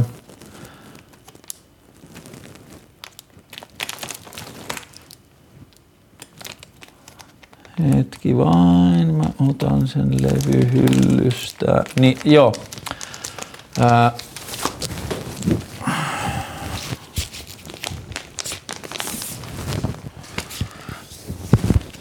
Stan Getsin ja Char- äh, Stan Getz ja Charles, Charlie Bird, niin jazz samba-levy. Öö, What it says on the tin. Se on jazzmusiikkia ja samba-musiikkia. Sitä mä oon kuunnellut paljon. Se on upea aamu- ja kotihengailulevy. Onks jostain, mistä mä oon ollut tosi pähkinöinä? Kolinga-nimisen artistin Mr. Unknown-niminen biisi, josta löytyy YouTubesta superupea live, mutta myös ihan vaan Spotify-kokemuksena. Kolinga, Kolla ja Mr. Unknown, ihan himmeemimmi. sitten ää, ton Durutti Kolum-nimisen bändin yksi jäsenistä.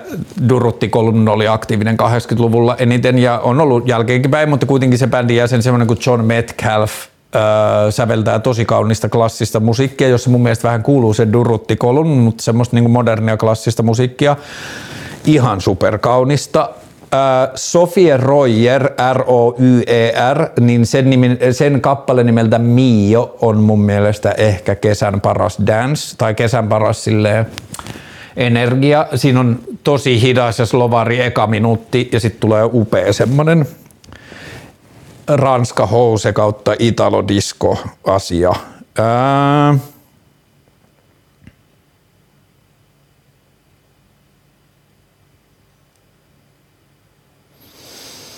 Mm, muuten kesän, niin kuin osa noistakin, mutta mun kesän musiikkilöydöt on ollut pääasiassa sitä, että toi mun Spotify Discovery Weekly ja Release Radar on ollut nyt jotenkin tosi on point, että ne on soittanut mulle tosi paljon hyvää uutta musiikkia, mutta joo. Ja Islandish on mun käyttäjänimi Spotifyssa ja sieltä hyvät biisit, on joka vuodelle semmoinen lista, niin hyvät biisit 2-3, sinne tulee koko ajan mun uusimmat musiikkilöydöt. Ää,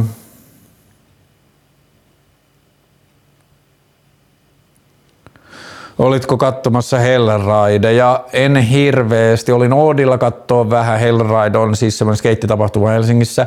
Ja sitten olin sunnuntaina koko koffin vauhtiajot. Se oli kyllä siisti. Ää, Ai niin tää mun piti googlata. Antinatalismi.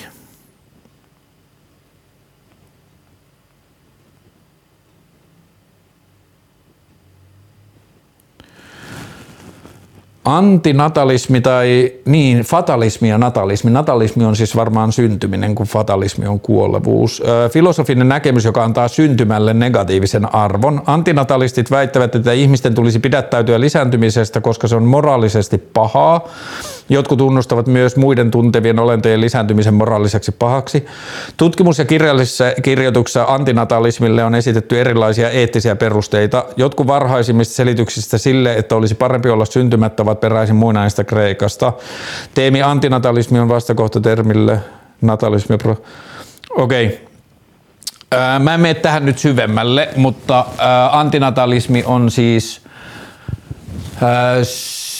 syntymyks- tai syntymiseen negatiivisesti suhtautuva ajattelumalli. Ähm, mä en kyllä mene ihan niin pitkälle, mutta sen verta antinatalistia mussa on, että mä oon sitä mieltä, että maailmaan pitäisi tehdä enää vain ja ainoastaan ne lapset, joita molemmat sen lapsen vanhemmat kovasti haluavat. Ja mitä tämä niinku sulkee ehkä nykyisistä lapsista pois, on ö, kulttuuriset odotukset liittyen ö, niin kuin vatsaa tuijotteleviin isovanhempiin tai, tai niin kuin appivanhempiin tai omiin vanhempiin, jotka kyselee, että milloin meillä ö, kuullaan pienten töppösten töpinää tai milloin sä teet musta isovanhemman tai Mä en tiedä kuinka paljon sitä vielä on, mutta semmoista puhetta, että niin kuin koin olevani nainen vasta synnytettyäni ja kyllä nainen tietää olevansa tai niin kuin tuntee todellisen naiseuden vasta äitiyden myötä ja niin edelleen. Kaikki semmoinen puhe, jossa esitetään, että lapsia tekemätön ihmisyys olisi jotenkin vajavaista. Ähm, että me vahvistettaisiin sitä kulttuuria, että jos ihminen kokee, että lapset ei ehkä ole mua varten, niin se voisi kokea voimaantumista siihen, että aamun ei tarvi.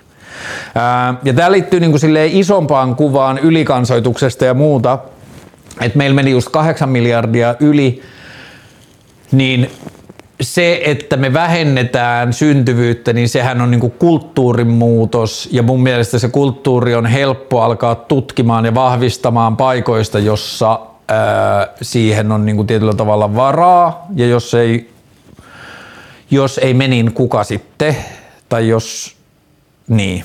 Ja tota, et meidän hyvinvoivien länsivaltioiden pitäisi mun mielestä niin kuin vahvistaa sitä kulttuuria, että jos ei susta tunnu, että sä haluat tehdä lapsia, niin älä tee lapsia.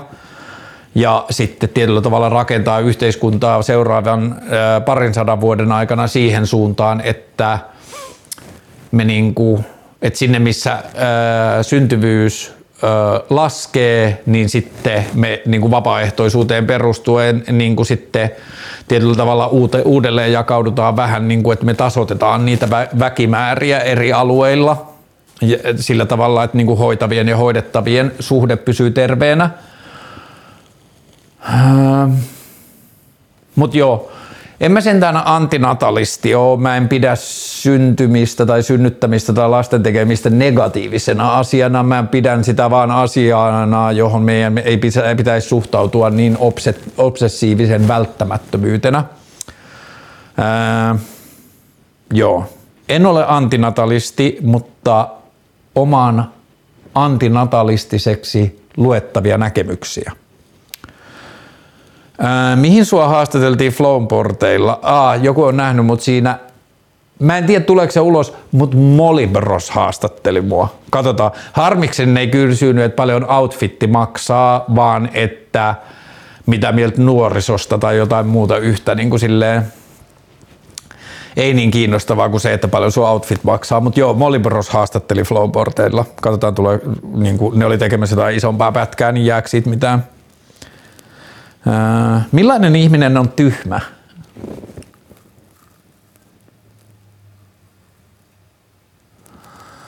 Hmm. Uskaltaisinko mennä niin pitkälle, että tyhmä ihminen on sellainen, joka luulee tietämänsä tarpeeksi tai enemmän kuin muut. Tai varsinkin mun mielestä on tyhmä ihminen, joka kokee tietävänsä totuuksia, joihin muut on liian tyhmiä. Se on mun mielestä yksi semmoinen tyhmyyden merkki, että uskoo omiin totuuksinsa niin vahvasti, että pitää muita jotenkin tyhminä. Ää, tyhmä ihminen on myös semmoinen, joka ei tajua omaa tyhmyyttään tai omia sokeita pisteitään tai sitä, että se ei voi tietää asioita, se ei voi tietää kaikkia asioita ja sitä, että, että se ajattelee, että se ei voi jotenkin kasvaa ja oppia, niin se on mun mielestä tyhmyyttä. Mä tykkään semmoisesta lauseesta, et, anteeksi, mä tykkään semmoisesta lauseesta, että No nyt mä en muista sitä lausetta, mutta sen sisältö menee suunnilleen niin, että ei ole tiedon puutetta, josta kannattaa olla ylpeä. Että on vähän niin kuin semmoinen tietty internetkeskustelujuttu, että Aa, jengi haippaa jotain Beyoncé, mä en edes tiedä kuka on Beyoncé niin kuin vähän semmoista, että niin kuin tehdään kuuliutta sen kautta, että ei tiedä jotain tai mä oon niin viileä, että mä en ole ottanut edes selvää, niin se on mun mielestä vähän urpoa. Ja sitten se on yksi tosi tosi tyhmä asia, mitä ihminen voi tehdä, että se dissaa toisen innostusta. Että jos joku ihminen innostuu tai on innoissaan jostain asiasta, niin se dissaa sitä, niin se on kyllä mun mielestä yhtä, se on kyllä ehkä enemmän kusipäisyyttä kuin tyhmyyttä, mutta että jos on kusipää, niin sit pitää olla myös vähän daiju. Ää, joo, mutta mulla ei ole ehkä varaa hirveästi määrittää, että mikä on, millainen on tyhmä ihminen. Musta on viime aikoina tuntunut, että mä oon aika daiju. Ää, Kumppanin löytäminen, jos ei halua käydä baareissa tai käyttää Tinderiä. Kirjeiden kirjoittaminen, kirjekyyhkyt, äh, ikkunan alusserenaadit, äh, intensiivinen tuijottaminen julkisissa kulkuneuvoissa. Ei vaan. Tota, jos ei halua käyttää Tinderiä tai käydä baareissa, no sitten on ainakin niinku sosiaalisen median flirttailu kautta deittailuskene, jos, joka voi tuntua rennommalta ja ei niin ahistavalta kuin Tinder. On tietyllä tavalla tietenkin sukua, että tapahtuu ruudun läpi ja niin edelleen, mutta että kynnys on ehkä matalampi että voi alkaa vaan laittaa liekki-emojeja jonkun ihmisen äh, kohtuullisesti liekki ja muita emojeita jonka ihanan ihmisen instastoreihin. Ja sitten jos se reagoi siihen jollakin kivalla tavalla tai laittaa takaisin liekki tai muita äh, emojeja sun storeihin, niin sit voi äh, slaidata DMään, että mikä menosta riitseillä ja niin edelleen, mutta sitten varmaan, niin nämä nyt on rohkeusasioita. Mä en itsekään välttämättä oikein olisi rohkeudemainen sellainen, mutta niin kuin kirjastoissa tai kahviloissa tai kaupungilla hengaamassa semmoinen avoin silmä, että tulee, tuleeko ögaa ja jos tulee ögaa, niin tarttuu siihen ja katsoo takas ja sitten katsoo mihin se kohtaa. Mutta sosiaaliset piirit yleensä, jos kaveriporukkaan tulee joihinkin illanistujaisiin tai meininkeihin joku uusi ihminen, niin silmä kovana ja niin edelleen.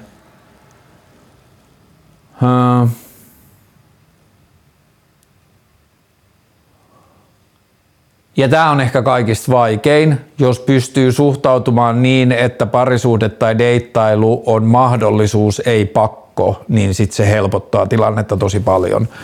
Et jos, heti, jos, heti jos tulee sellainen fiilis, että mun on pakko saada parisuudet tai bla bla bla, mä haluan parisuuden, mun on pakko kohdata joku, niin se vaikeutuu heti tosi paljon. Se pakko rupeaa niin tihkumaan läpi ja sitten siinä ei ole niin tarpeeksi rento ja niin tietyllä tavalla fleksiibeli siihen hommaan. Niin tässä sen naapu.fin eli naapufin lisäksi mainitaan myös tällaiset kuin DAN ja Kommu, palvelun tarjoamis- ja ostamisalustat. Niin okei, noita mä en ole mennyt, mennyt tutustumaan, mutta mulla on se fiilis, että jos ne ei perustuisi välistä vetämiseen, niin sit mä oisin ehkä kuullut niistä enemmän. Mutta lupaan tämän jälkeen katsoa. Nyt esitän vaan oletuksen, että ne on silti edelleen perinteisellä startup-mallilla toimivia. Jos olet reffeillä, mitä kysymyksiä toivoisit reffikumppanisi kysyvän sinulta? Ää, nyt ainakin mä toivoisin, että mä itse kysyisin, tai se toinen kysyisi, että oot sä parisuhteessa kissa vai koira tyyppi? Ja sitten siihen liittyviä asioita. Täällä oli myös toinen, mä pomppaan siihen, kun se meni vähän tähän samaan, niin täällä oli kysymys, että Hetki. Missä kohtaa tapailua käydä keskustelu siitä, mikä on oma ja toisen toive sen tapailun tai parisuhteen suunnasta. Niin, ja sitten oli tämä, että mitä kysymyksiä toivoisi ensitreffeillä. Ää, kyllä mä koen, että avoin ja innostunut ja tietyllä tavalla Niin, ehkä avoimeen keskusteluun pyrkivä ja kykenevä ihminen pystyy kysymään jo ensit reffeillä, että mitä siltä haluaa. Joskus se voi olla tosi moukka kysymys, joskus se voi olla tosi tarpeeton kysymys ja niin edelleen. Mutta kyllä musta olisi aika hyvissä ajoin hyvä jo käsitellä vähän sitä, että millaisessa elämäntilanteessa on ja minkälaisia asioita kaipaa että jos toinen deittailee, haluaa törmätä ihmisiin, harrastaa seksiä, ää, pussailla, tehdä tyhmiä asioita, ää, olla sitoutumatta ja tietyllä tavalla seurata energioita, niin hänellä on siihen kaikki oikeus ja siinä ei ole mitään moralisoitavaa. Se voi olla toiselle tosi kivuliasta, jos A haaveilee muista asioista ja B asioista ei kommunikoida. Niin sen takia on mun mielestä tärkeää aika nopeasti määrittää sitä, että Paitsi tietenkin, jos kummallakaan ei ole mitään painetta, kummallakaan ei ole myöskään tarvetta tietää, mitä haluaa, niin silloin se on ehkä paras tilanne. Silloin sitten ei tarvitse puhua. Mutta jos itse esimerkiksi hakee parisuhdetta, niin ihan vaan oman niin kuin hyvinvoinnin ja ajankäytön vuoksi on hyvä jotenkin ottaa selvää siitä, että onko toinen vaan deittailemassa vai haluuks myös parisuhdetta ehkä mahdollisesti. Ja näitä asioita musta tuntuu, että pystyy aika hyvin myös ehkä rivien välistä tai suoraan kysymällä kommunikoimaan jo niin kuin lukuisia moderneja treffaamisasioita edeltävässä sähköisessä keskustelussa tai chattaamisessa vähän tarkistaa sitä, että ollaanko samoilla tonteilla. Tietenkin niissä voi tapahtua väärinkäsityksiä ja muuta, ja siinä ei mitään sillä tavalla vakavaa, mutta että niin kuin, toi on kyllä semmoinen, että se vähentää kärsimystä tosi paljon, jos asioista ollaan selvillä. Mutta ekatreffeillä kysymyksiä, mm, en mä ehkä kaipaa välttämättä kysymyksiä, se on enemmän vaan sitä, että onks hyvä ja kupliva meininki ja onks puhuttavaa. Kesän lempparikirjat. Mä tein pari viikkoa sitten semmoisen postauksen tuonne keskusteluohjelman Insta, johon mä laitoin melkein kaikki kirjat, mitä mä olin lukenut. Mä oon lukenut kaksi Donna Tarttia. Mä oon lukenut sen Secret Historyn, eli Jumalat juhliva töisin, ja sitten sen Goldfinchin, eli Tiklin. Ne oli musta molemmat tosi hyviä. En ihmettele, että niistä on tullut niin merkittäviä kirjallisia teoksia. Tosi tosi hienoja. Sitten Tara Westoverin Educated, joka oli vähän jossain äärimmäisyydessään omakohtainen myös siinä, että se kertoo uskonnollisessa tai uskonnollisesti ajattelevassa yhteisössä kasvamisessa. Hänen tapauksessaan se oli perhe ja mun tapauksessa oli stadiolaisuus ja hänen ympäristönsä oli paljon radikaali, että se isä, radikaalimpi, että se isä oli niin kuin tosi salaliittoteorioinen ja ne ei päästänyt lapsiaan kouluun ja niin edelleen. Siis se on crazy tarina ja se kertoo semmoisessa niin uskonnollisessa mormoni ortodoksimormoni tai semmoisessa niin kuin intensiivimormoniperheessä kasvavasta tytöstä, joka loppujen lopuksi lähtee sitten kouluun ja kirjoittautuu tohtoriksi ja niin edelleen. Ja niin kuin se on elämänkerta. Se oli tosi hyvä. Educated, Tara Westover. Sitten noin Sally Ruunit oli molemmat tosi hyviä sitten nyt ehkä syksyllä tulee toi Studio Ghiblin uusi leffa. Tästä mä oon jo kerkesin jo puhua keväällä vlogissa, mutta toi Gensaburo Yoshinon How Do You Live, niin se Studio Ghiblin uusi elokuva perustuu löyhästi tohon kirjaan. Aa, tää oli hurja. Uh, Hubert Selby Junior. Mä oon aina tiennyt ton jäbän, mutta en oo sille ottanut selvää. Kirjoittanut enimmäkseen 60-70-luvulla. Niin sen toi Last Exit to Brooklyn oli niin vitun brutaali ja raaka ja niin kuin jotenkin silleen vaan ihmisbrutaali, mutta myös tosi inspiroiva siinä, että hei, tää on kirjallisuutta, tää on turvallinen tila – kaikkea voi tapahtua, väkivaltaa, seksuaalista hyväksikäyttöä, bla bla bla, niin kuin tosi vitun ikäviä ja synkkiä, synkkiä asioita, mutta tämä on turvallinen tila. Tämä on niin kuin rinnakkaistodellisuus, että kenellekään ei satu mitään, vaikka täällä kirjassa tapahtuu niitä asioita. Ja tosi semmoinen niin kuin myski, niin kuin intensiivinen, silleen, että vähän niin kuin olisi syönyt jotain kanelia. Mutta joo, tosi hyvä. Last Exit to Brooklyn, tosi raju sisältövaroitus. Ää, tästäkin mä puhuin ehkä keväällä, mutta toi Gabriel Krause, Gabriel Krause, joo, Who They Was, joka on silleen Lontoon Roadmanin semmonen niinku autofiktio tai varmaan aika elämänkerrallinen ää, niinku siitä, että millaista on olla katuroisto. Ja sitten tuo Jennifer Eganin House Candy, jonka mä muistan, että se oli hyvä, mutta mä en muista siitä enää hirveästi mitään. Mutta se oli hyvä. Pomppi silleen eri ajoissa ja tiloissa ja joo, siitä mä tykkäsin.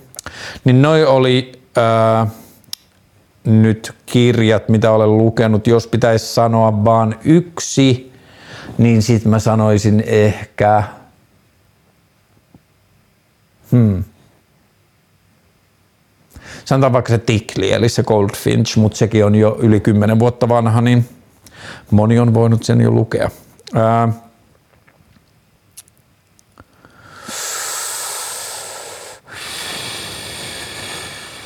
pressan vaalit kiinnostanut tosi vähän. Mika Aaltola huvittaa jollakin tavalla. Joku sanoi myös, että Mika Aaltolahan tekee tämän mun kaveri yksi, joka on sille hyvällä tavalla osaa olla kriittinen ja välillä myös vittuileva mun meiningille, niin se sanoi, että Mika Aaltolahan vetää ihan sun korteilla, että se sanoo, että sillä on että se ei ole minkään puolueen asialla, että sillä on niinku Suomen etu, ei puolueen etu. Sitten mä sanoin, että joo, että kyllä mäkin on sanonut, että mä haluan olla puolueesta irrallinen, mutta en mä silti ollut koskaan mun mielestä niin pöyhkeä, että mä oon sanonut, että mä väittäisin, mikä on puolueen tai siis Suomen etu, että mä väittäisin tietäväni, mikä on kaikkien etu.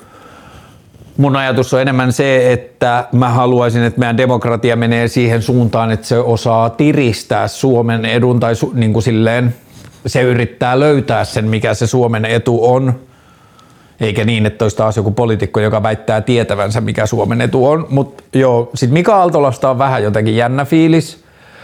Pekka Sauri on mun mielestä siisti ja musta olisi hauskaa niin hassulta kuin se vielä 2023 tuntuu, mutta musta olisi siistiä, että meillä olisi homopresidentti ja ähm, hmm, joo, aika vähän kiinnostaa pressan vaalit. Pressan vaalit. Äh, Purra Tämä olikin, kun tein niin myöhään tämän, että jos olisin tehnyt kuukausi kaksi sitten blogin, niin sitä se olisi ollut melkein pelkästään perussuomalaisia, Ville Rydmania ja muuta, mutta nyt ei tainnut tulla mitään muuta kuin tämä yksi, jos sanottiin vaan purra. Nyt kun eduskunnan äh, istuntotauko päättyy, niin mä kyllä jotenkin toivoisin, että käytäisiin semmoinen oikea aikuisten keskustelu siitä, että hei, että täällä – Hommafoorumilla on ollut tällainen käyttäjä nimeltä Riikka, jonka meininki on ollut tällaista, ja nyt selviää, että Riikka on meidän ministeri. Ja jostain niistä teksteistä on alle 10 vuotta. Ja sen jälkeen se on sanonut, että mä en käyttäisi enää samaa kieltä. Mä en puhuisi enää tällä tavalla. Niin se, mikä tässä mun mielestä on kuin riskinä tai mitä tapahtuu, on se, että – ja nyt kun mä puhun, jos mä kritisoin vaikka kokoomusta, niin mä en kritisoi kokoomusta, vaan mä kritisoin poliittista järjestelmää, joka laittaa kokoomuksen toimimaan sillä tavalla, kuin ne toimii. Kokoomuksen kiima tietyllä politi- tavalla politiikassa on heidän kannattajilleen osoittaa, että me tehdään kaikkemme niille meille tärkeille asioille, esimerkiksi tässä vaiheessa joku Suomen velkaantuminen, what the fuck, että se on niin jotenkin tärkein asia, niin sitten poliittisessa järjestelmässä heidän on vähän niin kuin pakko tietyllä tavalla sulkea silmiään tietyillä asio- tietyiltä asioilta, selittää niitä toiseksi, esittää ne itselleen positiivisessa valossa, jotta he voi taistella sen puolesta, johon ne ajattelee heidän niin kuin kannatuksensa perustuman pidemmässä pitkässä ja pitkässä tyyliin seuraavissa presidentinvaaleissa, mutta joka tapauksessa sanotaan lyhyellä aikavälillä, mikä on heidän kannattavuudelleen parasta, niin heidän pitää tehdä sitä melkein millä ehdolla hyvänsä. Tästä voi löytyä lievempi esimerkki jostain edellisen hallituksen ajalta, kun oli vasemmistolainen tietyllä tavalla vasemmistolainen tai vähintään sosiaalidemokraattinen hallitus, niin sitten kun keskus, ne tarvi keskustan saadakseen hallituksen kokoon, niin sitten ne joutu keskustan – miellyttämiseksi tekemään tiettyjä suostumuksia tai lievennyksiä asioihin, joihin he ei olisi muuten suostunut, ja sitten poliittisessa narratiivissa vasemmisto ja demarit ja vihreät joutuu esittämään tietyt asiat tietyllä valolla, että ne sai keskustan siihen mukaan, että ne sai sen hallituksen kasaan.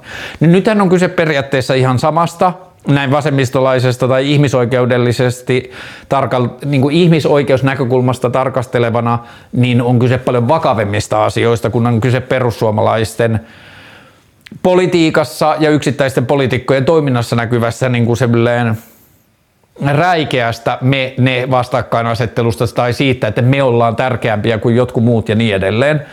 Niin se, että Purra on Riikka nimellä kirjoittanut sinne – öö, meinasin sanoa ylilaudalle, mutta sinne hommafoorumiin niitä juttuja. Ja sen jälkeen ensin sanoi, että ei tulisi mielenkään pyytää anteeksi. Sen jälkeen sanoin, että okei, sori, sori, sori, en käyttäisi semmoisia sanoja enää.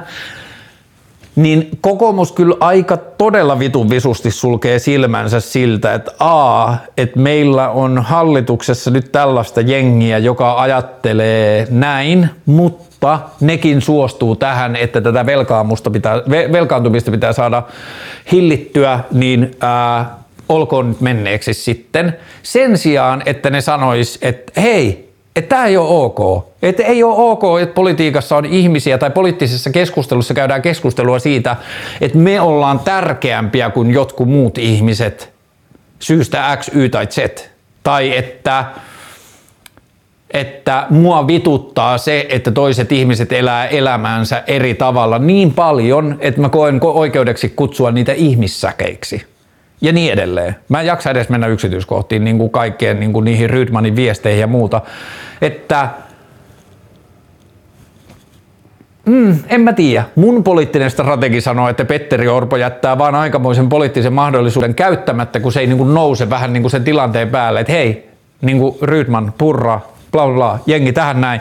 Ja sitten käy vähän niin kuin julkisen puheenvuoron siitä, että te, niin kuin, joo, ette käyttäisi enää sano, niin kuin tällaisia sanoja ja niin edelleen, mutta mitä mieltä te oikein olette siitä, että mikä on ihmisarvo, mistä se määräytyy, onko ihmisarvo jakamaton, onko ihmisarvo niin kuin universaali ja niin edelleen. Et nyt vaan vähän niin kuin Timo Soini Toni Halmeen kanssa, että mm, ikäviä juttuja, mutta tämä nyt mahdollistaa tämmöisen isomman asian, niin annetaan olla. RKP toivottavasti ehkä mahdollisesti saattaa vetää hallituksen telakalle. Uh, that all being said, mun ei ole myöskään ollut helppoa olla vasemmistolainen tämän kesän aikana, koska mä en tykkää siitä tavasta, miten me keskustellaan politiikan sisällä. Se tapa, miten vasemmistopolitiikot ja vasemmistolainen maailmankuva on näkynyt tässä niin kuin tämän perseyden keskellä, niin mä en vaan näe siellä rivien väleissä sitä niin kuin tietyllä tavalla endgamea, että mihin ajatellaan, että mihin hyvään lopputulokseen tällä päästään muuta kuin siihen, että saadaan omalle kannattajille osoitettua, että eikö se ole perseestä tämä jengi ja sitten saadaan ehkä nostettua omaa kannatusta johonkin seuraavaan galluppiin. Mutta mä en näe sitä niin kuin pitkän aikavälin suunnitelmaa, että hei, niin kuin mitä mä sanon, jotta tämä tilanne menisi parempaan suuntaan. Ja sen sijaan, että mitä mä sanon, että mä näyttäisin tai meidän maailmankuva näyttäisi tässä mahdollisimman jotenkin niin kuin silleen markkinoitavalta tai hyvältä brändiltä. Ja jälleen kerran, mä en kritisoi poliitikkoja, mä en kritisoi puolueita, mä en kritisoi viestiöitä, mä kritisoin sitä meidän järjestelmää, joka perustuu jatkuvaan kilpailuun, voittamiseen, pieniin voittoihin, lyhyen aikavälin tavoitteisiin ja niin edelleen.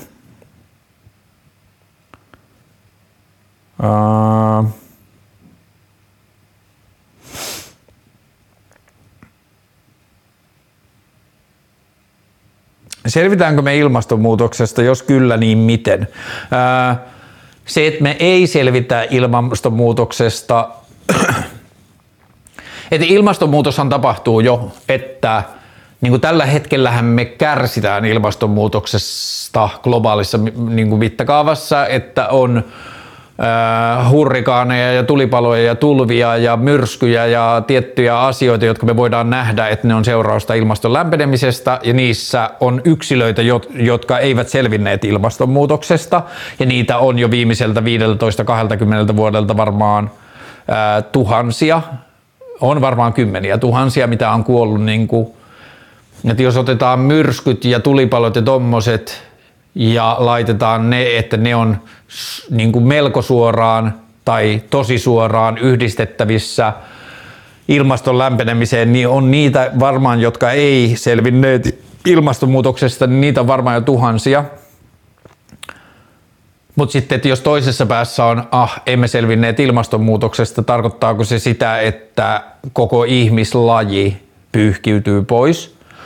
Mulle tietyllä tavalla optimistisimmat näkökulmat ilmastonmuutoksen se, muutoksesta selviämiseen on vähän sellainen, että seuraavan 100 vuoden aikana tai 50 vuoden aikana tai 30 vuoden aikana meidän väkimäärä voi tippua aika rajusti, mutta se ei tipukaan kuolemien kautta, vaan se tippuu ei-syntyvyyden, ei synty, niin kuin pienemmän syntyvyyden kautta, että me vaan synnytetään vähemmän lapsia, koska tilanne ei ole tosi hyvä, kovin hyvä ja sitten vanhuus korjaa niin kuin tietyllä tavalla ihmisiä tai niin kuin ihmisiä kuolee vaan niin kuin luonnollisen poistuman kautta ja sitten me tehdään vähemmän lisää, niin sitten maapalloa voi olla ehkä niin kuin joskus sitten 100 vuoden tai 150 vuoden päästä helpompi asuttaa, jos meitä on vähän vähemmän tai rajusti vähemmän, mitä ikinä.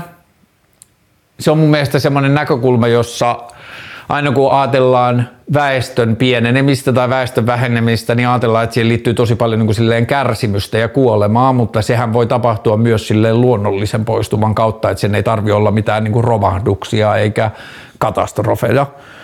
Mutta ilmastonmuutokseen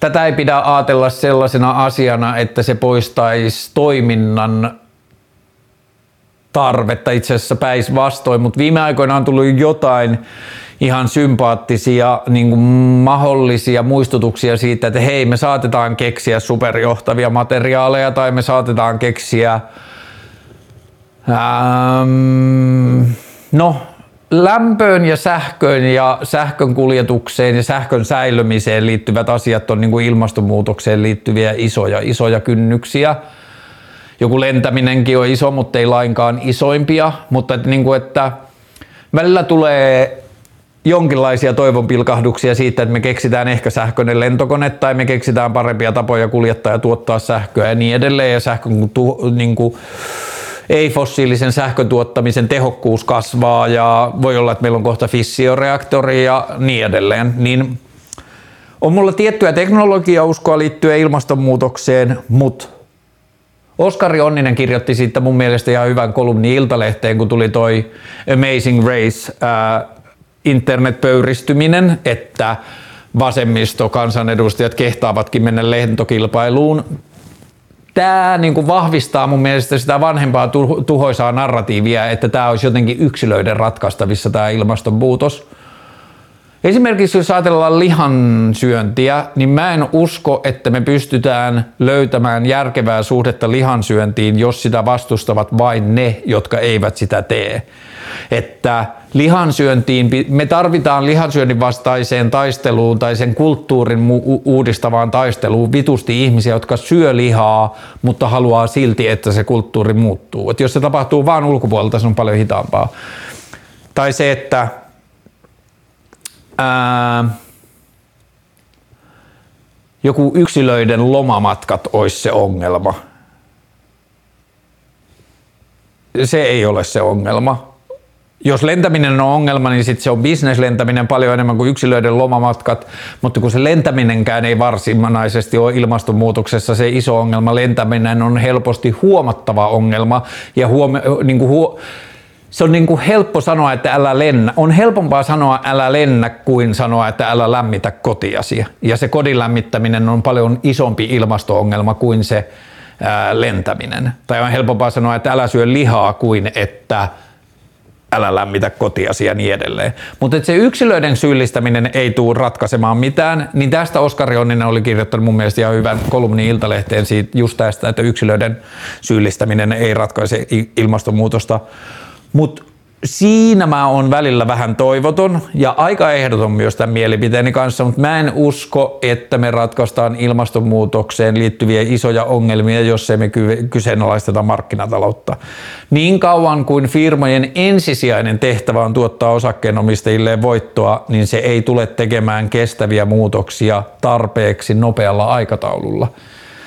Että jos sillä on vaihtoehto tuottaa kokonaan uusi tuotantolinja jollekin tehtää, niin kuin jollekin tuotteelle, joka heillä on jo olemassa ei-kestävänä versiona, mutta heidän pitäisi synnyttää kokonaan uusi tuotantolinja ja tuotantokulttuuri ja kaikki muu jollekin vaihtoehtoiselle tuotteelle, niin ne ei niin kuin ole valmiita tappamaan lypsävää lehmää maatalouden ta, niin kuin tapauksessa kirjaimellisesti, mutta ne ei ää, niiden mittarit on niin lyhyellä aikavälillä, että ne ei voi tehdä niitä muutoksia nykytodellisuudessa. Ja ennen kuin me kyseenalaistaa markkinatalouden ja kapitalismin toimintalogiikkaa, niin me ei tulla tekemään riittävän suuria niin kuin, prosesseja ilmastonmuutoksen hillintään.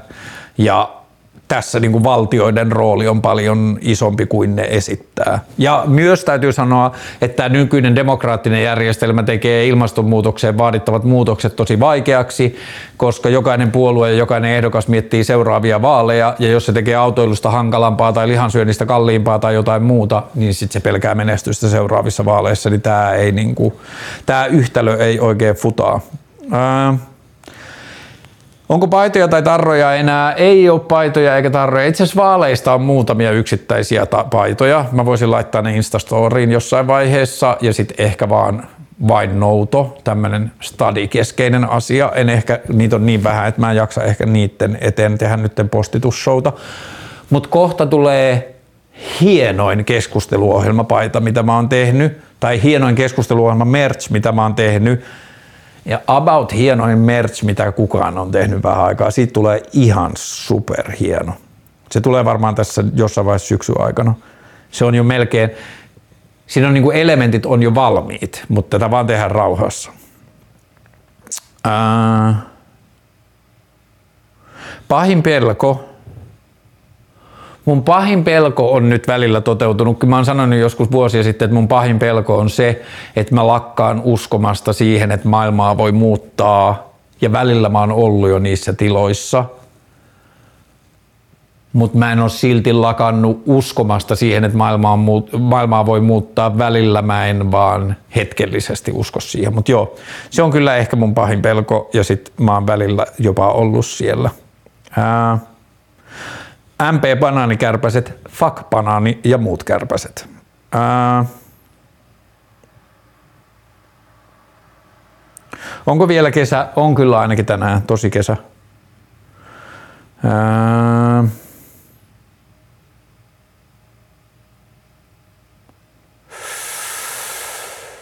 Hmm.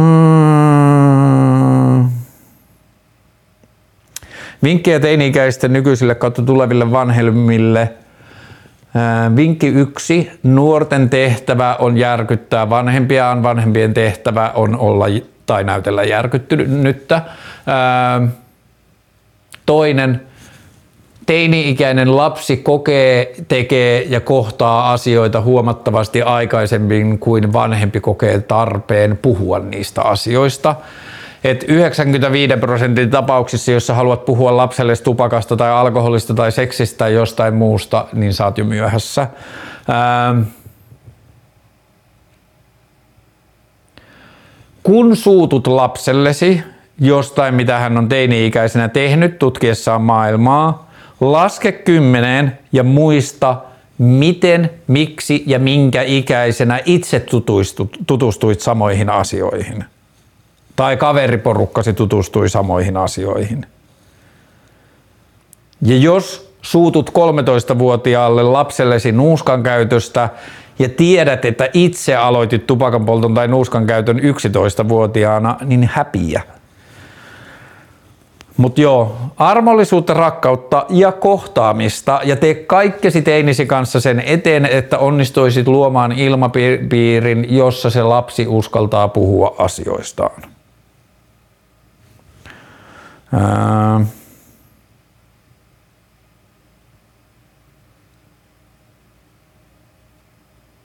Minkälaisia ihmisiä koet maailman tarvitsevan nykyään?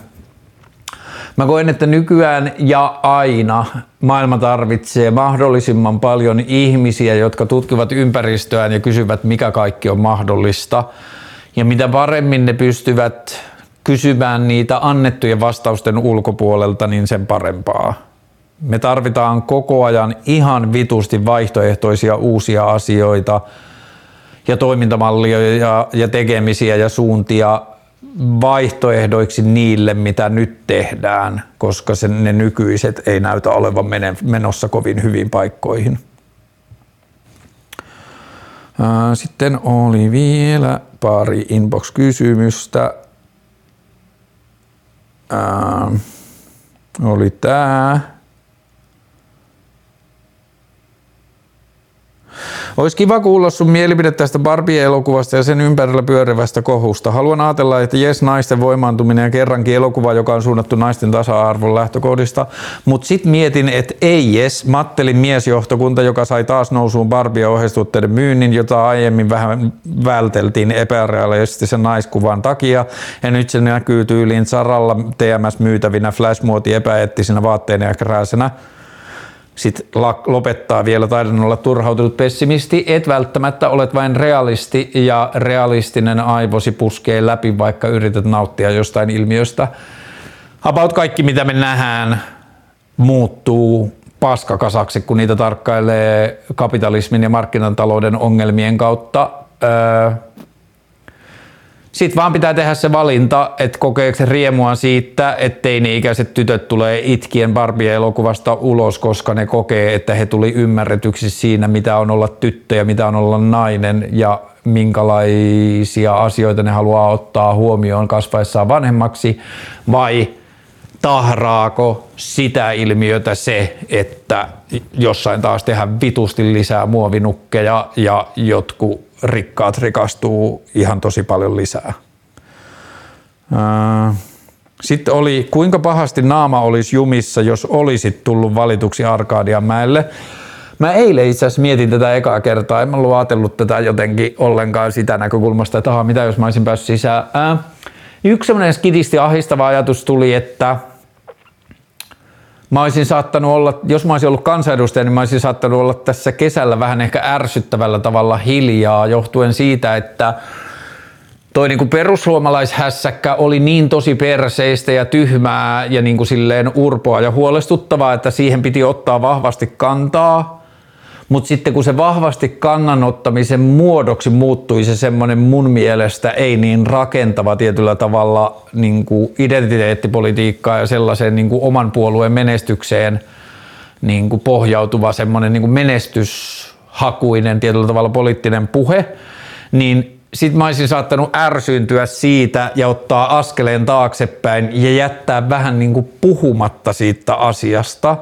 Tai sitten mä olisin yrittänyt jotenkin näiden vlogien, olisin varmaan tehnyt vlogeja, jos olisi ollut kansanedustaja, niin yrittänyt löytää siihen jotenkin vähän niin kuin monitahoisempaa näkökulmaa. Että niin perseestä ja urpoa ja kuvottavaa kuin se Purra, Rydman, JNE meininki onkin ollut, niin silti mä puolustan edelleen sitä, että myös niiden ihmisten kanssa pitäisi löytää jonkunlainen keskusteluyhteys. Tai jos ei löydä, niin sit luultavasti mitään ei tule tapahtumaan. Niin kuin sillä asialla, että se ei tule menemään parempaan suuntaan.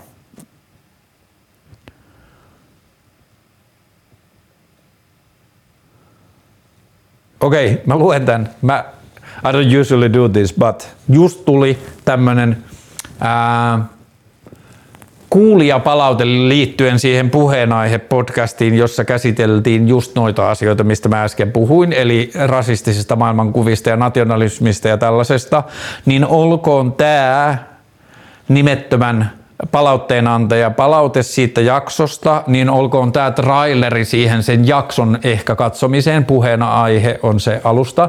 Ja tämän ohjelman loppusanat.